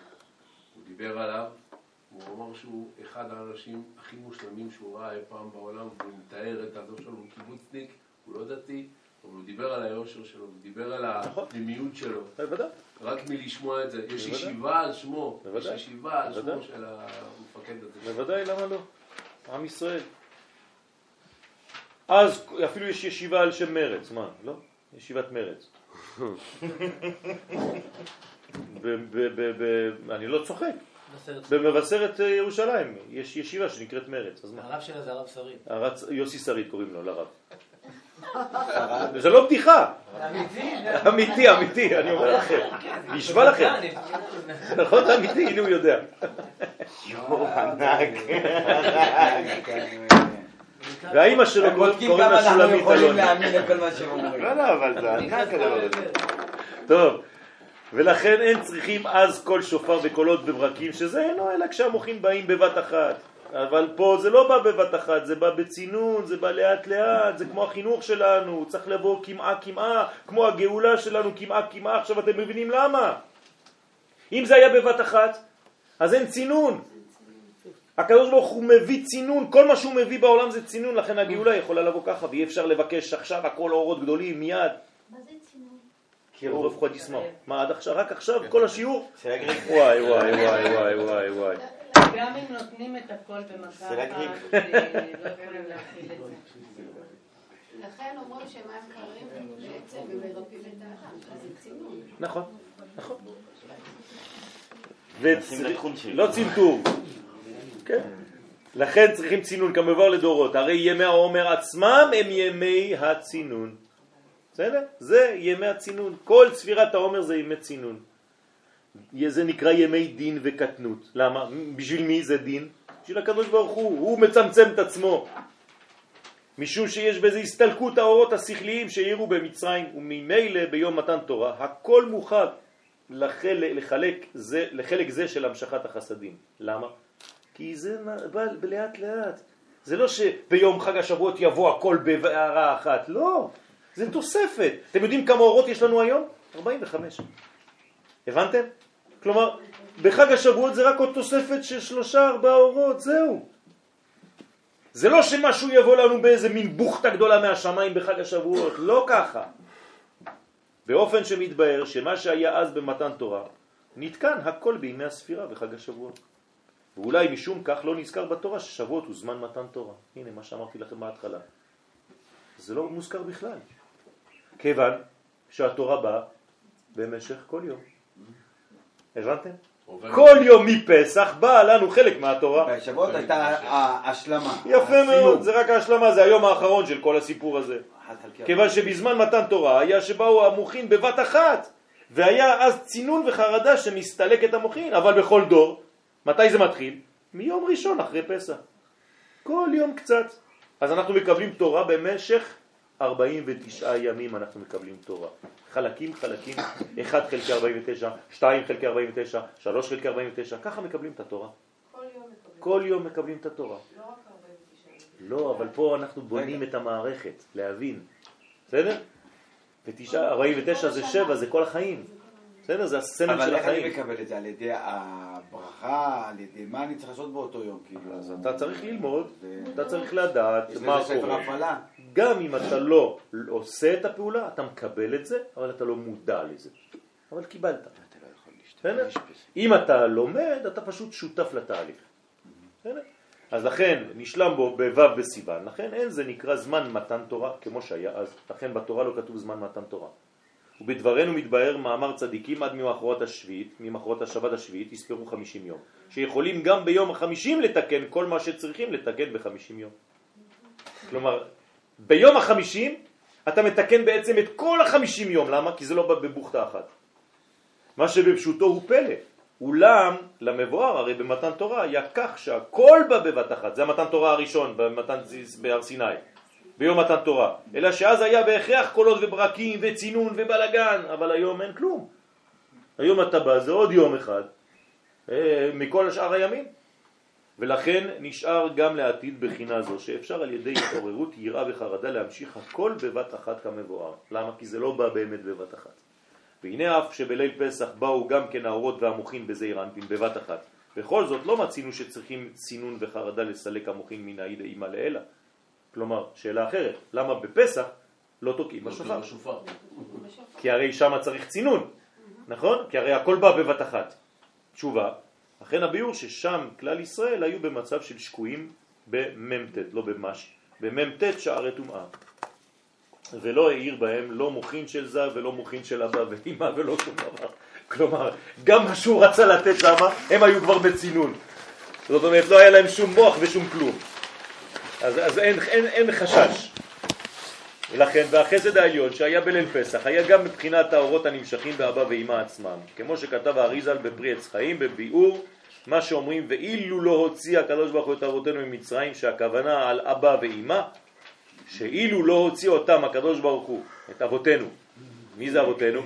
אבא ואמא, ולא את הסבא רבא שלי, כן? אם הקדוש ברוך הוא היום מוציא את אבא ואמא ממצרים, תראו איזה יופי, איזה פירושים יש לרב פה, זה, זה סודות עולם זה, כן? שהוא ארי חנפין ממצרים, היה גם בהם בחינת שעבוד. למה? כי, כי בעצם זה הצינון שלהם. כלומר, אם הוא לא הוציא אותם ממצרים, את אבא ואמא ואת ארי חנפין, זה היה בעצם השעבוד שלהם. אבל בגלל שהוא כן הוציא אותם, אז אנחנו נגאלנו. הבנתם? בגלל שהוא צינן אותם. ונמצא איפה כי המשכת האורות בדרך דילוג היה גם באבא ואמא עצמם, וממילא אין צריכים צינון וצמצום, זה הצינון שלהם. נכון. וזה כמו מצב של עם ישראל, שלא רק תורה היה חסר להם, אלא היו בלי דעת, כמו שנאמר, גלה עמי בלי דעת. והיינו גם האורות שכליים לא העירו בזה. אז אין חשש, כי בעצם הם לא היו בסכנה, כי הם לא קיבלו שום דבר. כלומר, פחות מסוכן לא לקבל כלום מאשר לקבל בצורה לא נכונה. הבנתם? ולכן היו צריכים המשכה של אורות שכליים יחד עם אורות זעיר אנפין, ולכן אין צריכים בזה צינון וצמצום. מה שאין כן בחג השבועות, שבימי הספירה נסתלקו רק מוחין של זעיר אנפין, ולא מוחין של אבא ואמא, לכן צריכים אחר זה צינון וצמצום של מי? של אבא ואמא. וכן הוא לעתיד לבוא, בעת בוא הגאולה, עכשיו אנחנו מדברים על גמר התיקון, כשבאה הגאולה השלמה, גם כן תהיה על ידי שופר גדול, למה? כי הגאולה השלמה תהיה אור גדול מאוד, ולכן זה צריך להיות שופר ב- גדול מאוד. ב- ב- בצינון. עכשיו, איך זה הצינון הזה? זה כבר קורה עכשיו. שאנחנו בתהליך של גאולה, ולכן זה כמעה כמעה. למה זה כמעה כמעה? כי כל יום מהכמעה כמעה זה צינון של מי? של האור הגדול, כדי שלא נשרף כשזה יתגלה. כן, זה, זה כבר בשבועות. ושם צריכים אורות של בינה, עילה, ולא רק של תבונה, ולכן הצמצום והצינון הוא לא רק בתבונה אלא גם בבינה, וממילא צריכים חרדה גדולה, לכן נתקע בשופר גדול שהוא בבינה, שהוא ימשיך צינון והסתלקות האורות, גם בבחינת והמשכת החסדים לזעיר אנפין בבינה. אנחנו יכולים לעזור לתהליך הזה, איך? על ידי שאנחנו לומדים את תורת הגאולה לפני. והנה שורש העניין בקריאת שמע, גם כן מובן שהרי פרשת קריאת שמע נאמרה, נאמר בה שמע ישראל, נכון? ואהבת, משמע שפרשה זו באהבת השם מדובר בה. מה זה קריאת שמע? זה אהבת השם, נכון? והרי קיים עלן שקריאת שמע צריכים לקרוא אותה באימה.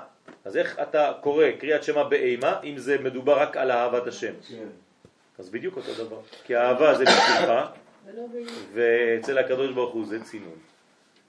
שיש בה קבלת עול מלכות שמיים, לפי המבואר שכל קריאת שמע יש צינון והסתלקות נהי דאימה, כלומר הקדוש ברוך הוא מסתלק מהבחינה של נהי דאימה, הרי שאף שעצם הקריאת שמע היא המשכת אהבה, אבל בהכרח להקדים לזה עניין החרדה על ידי צינון וצמצום. של מי?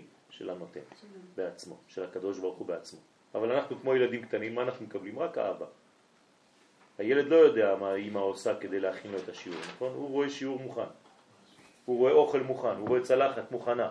הוא לא יודע מה אמא עשתה, כל הסיפור לפני, והלכה למכולת והורידה, היא קנתה 50 קילו אוכל, נשאר מזה רק 10 קילו, ברוב הקליפות. נכון? אתם באים מהשוק עם 200 קילו, נכון? מה נשאר לכם כשאתם באוכל? כלום. זה אתה מוריד לו את הזנב, זה אתה מוריד לו את העור, זה אתה מוריד לו את הבשר, זה אתה מוריד לו מקלף, מקלף, מקלף, עוד לא התחלת לאכול כבר הפחים מלאים. התינוק לא אכפת לו מכל זה, זה נקרא צינון. ועניינו כמבואר הסתלקות מבחינת השכל הרוחני העליון כדי לעורר עמידות באהבת השם. וכן הוא הביאור, כן, כן חנה? זאת אומרת, שמישהו לא הופך להיות עצמאי במירכאות, נכון. הוא לא מקבל, הוא לא... מצוין. זאת אומרת, איך הוא הופך להיות עצמאי? בגלל שהקדוש ברוך הוא נותן לו להיות עצמאי. כלומר, אם אני למשל מקפיד על התלמידים שלי ומכריח אותם לעשות דברים, הם אף פעם לא יהיו עצמאים. לכן הסגנון הוא סגנון שצריך כל הזמן לתת לתלמיד להרגיש שהוא בוחר בעצמו את החיים שלו. אני פשוט נותן, אבל הוא לא יודע כמה ציננתי. ולכן הוא מרגיש חופשי. אני לא מבין את זה. למה לא הבנת את זה? כי בדרך כלל כשאתה אה, מתעסק רק בחסדים ולעשות לתינוק או לילד או ל... כל הזמן עושים במקומו, אמא עושה במקומו, עושה במקומו, עושה במקומו, כן. הוא... הוא לא מפתח שיניים, כי היא לא עושה לו, אז הוא לא צריך שיניים. להפך, להפך, בגלל שהיא... לבן אדם כל הזמן זה לא דברים, שהיא עשתה הוא- בשבילו, היא ציננה. מתי לא. הוא מתחיל לעשות? פתאום כשנעלם התומכים. זה בדיוק העניין. אה, עכשיו אני צריך לקום לעשות. אבל בדיוק. אז הוא כבר לא יודע איך אז עושים, מה כי אמרנו כל השיעור? עשו לו כל הזמן. אז מה אמרנו כל השיעור?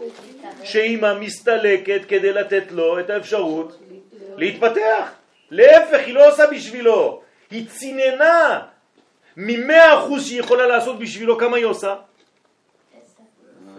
הבנת? יפה. זאת אומרת, זה בדיוק נותן לו את האפשרות הוא להתחיל. להפך, כל השיעור הזה שלמדנו עכשיו זה שהקדוש ברוך הוא נותן לנו חירות. אל תקרא חרות על הלוחות אלא חירות. אם אתה לא אדם חירותי בחיים לא תהיה חדשן. אתה לא תוכל לחדש בתורה. אתה יודע למה? למה אתה לא יכול לחדש בתורה אם אתה ביראה כל הזמן ופחד? אתה לא מרגיש שאתה חופשי, אתה תקוע במה שאמרו כבר אחרים לפניך. אמרו את זה קודם לפניי. זה לא משנה. תקוע בביצוע. הבנת? אני ואתה נשנה את העולם, גם אם אמרו את זה קודם לפניי. בשביל זה הוא צריך להיות אה, עזב את אביו ודבב באשתו בעצם. העצמאות. נכון, זה השילוב בין איינשטיין לבין אריק. טוב, וכן הוא הביאור בהקדמת הזוהר הקדוש, כי פיקודה קדמאה, מה זה פיקודה קדמאה? דא יראה. הדבר הראשון זה יראה. והיינו שלפני התעוררות המידות בהכרח יראה הוא צמצום וצינון מבחינת האור. תשימו לב, מבחינת האור השכלי מצטמצם, שלא להיות חוכמתו מרובה ממעשיו, כלומר לא להיות כבד על מי שיקבל. תתרחק, תן לילד ללכת לבד, אל תהיה כל הזמן עם הידיים עליו. יפה מאוד. זאת אומרת שהקדוש ברוך הוא עושה מאמץ עילאי אינסופי כדי להביא לנו אור אינסופי כזה למדרגות של גבול שאנחנו יכולים לקבל אותם. ואנחנו חושבים שאנחנו קיבלנו את כל התורה, נכון? משה קיבל תורה. אתם זוכרים?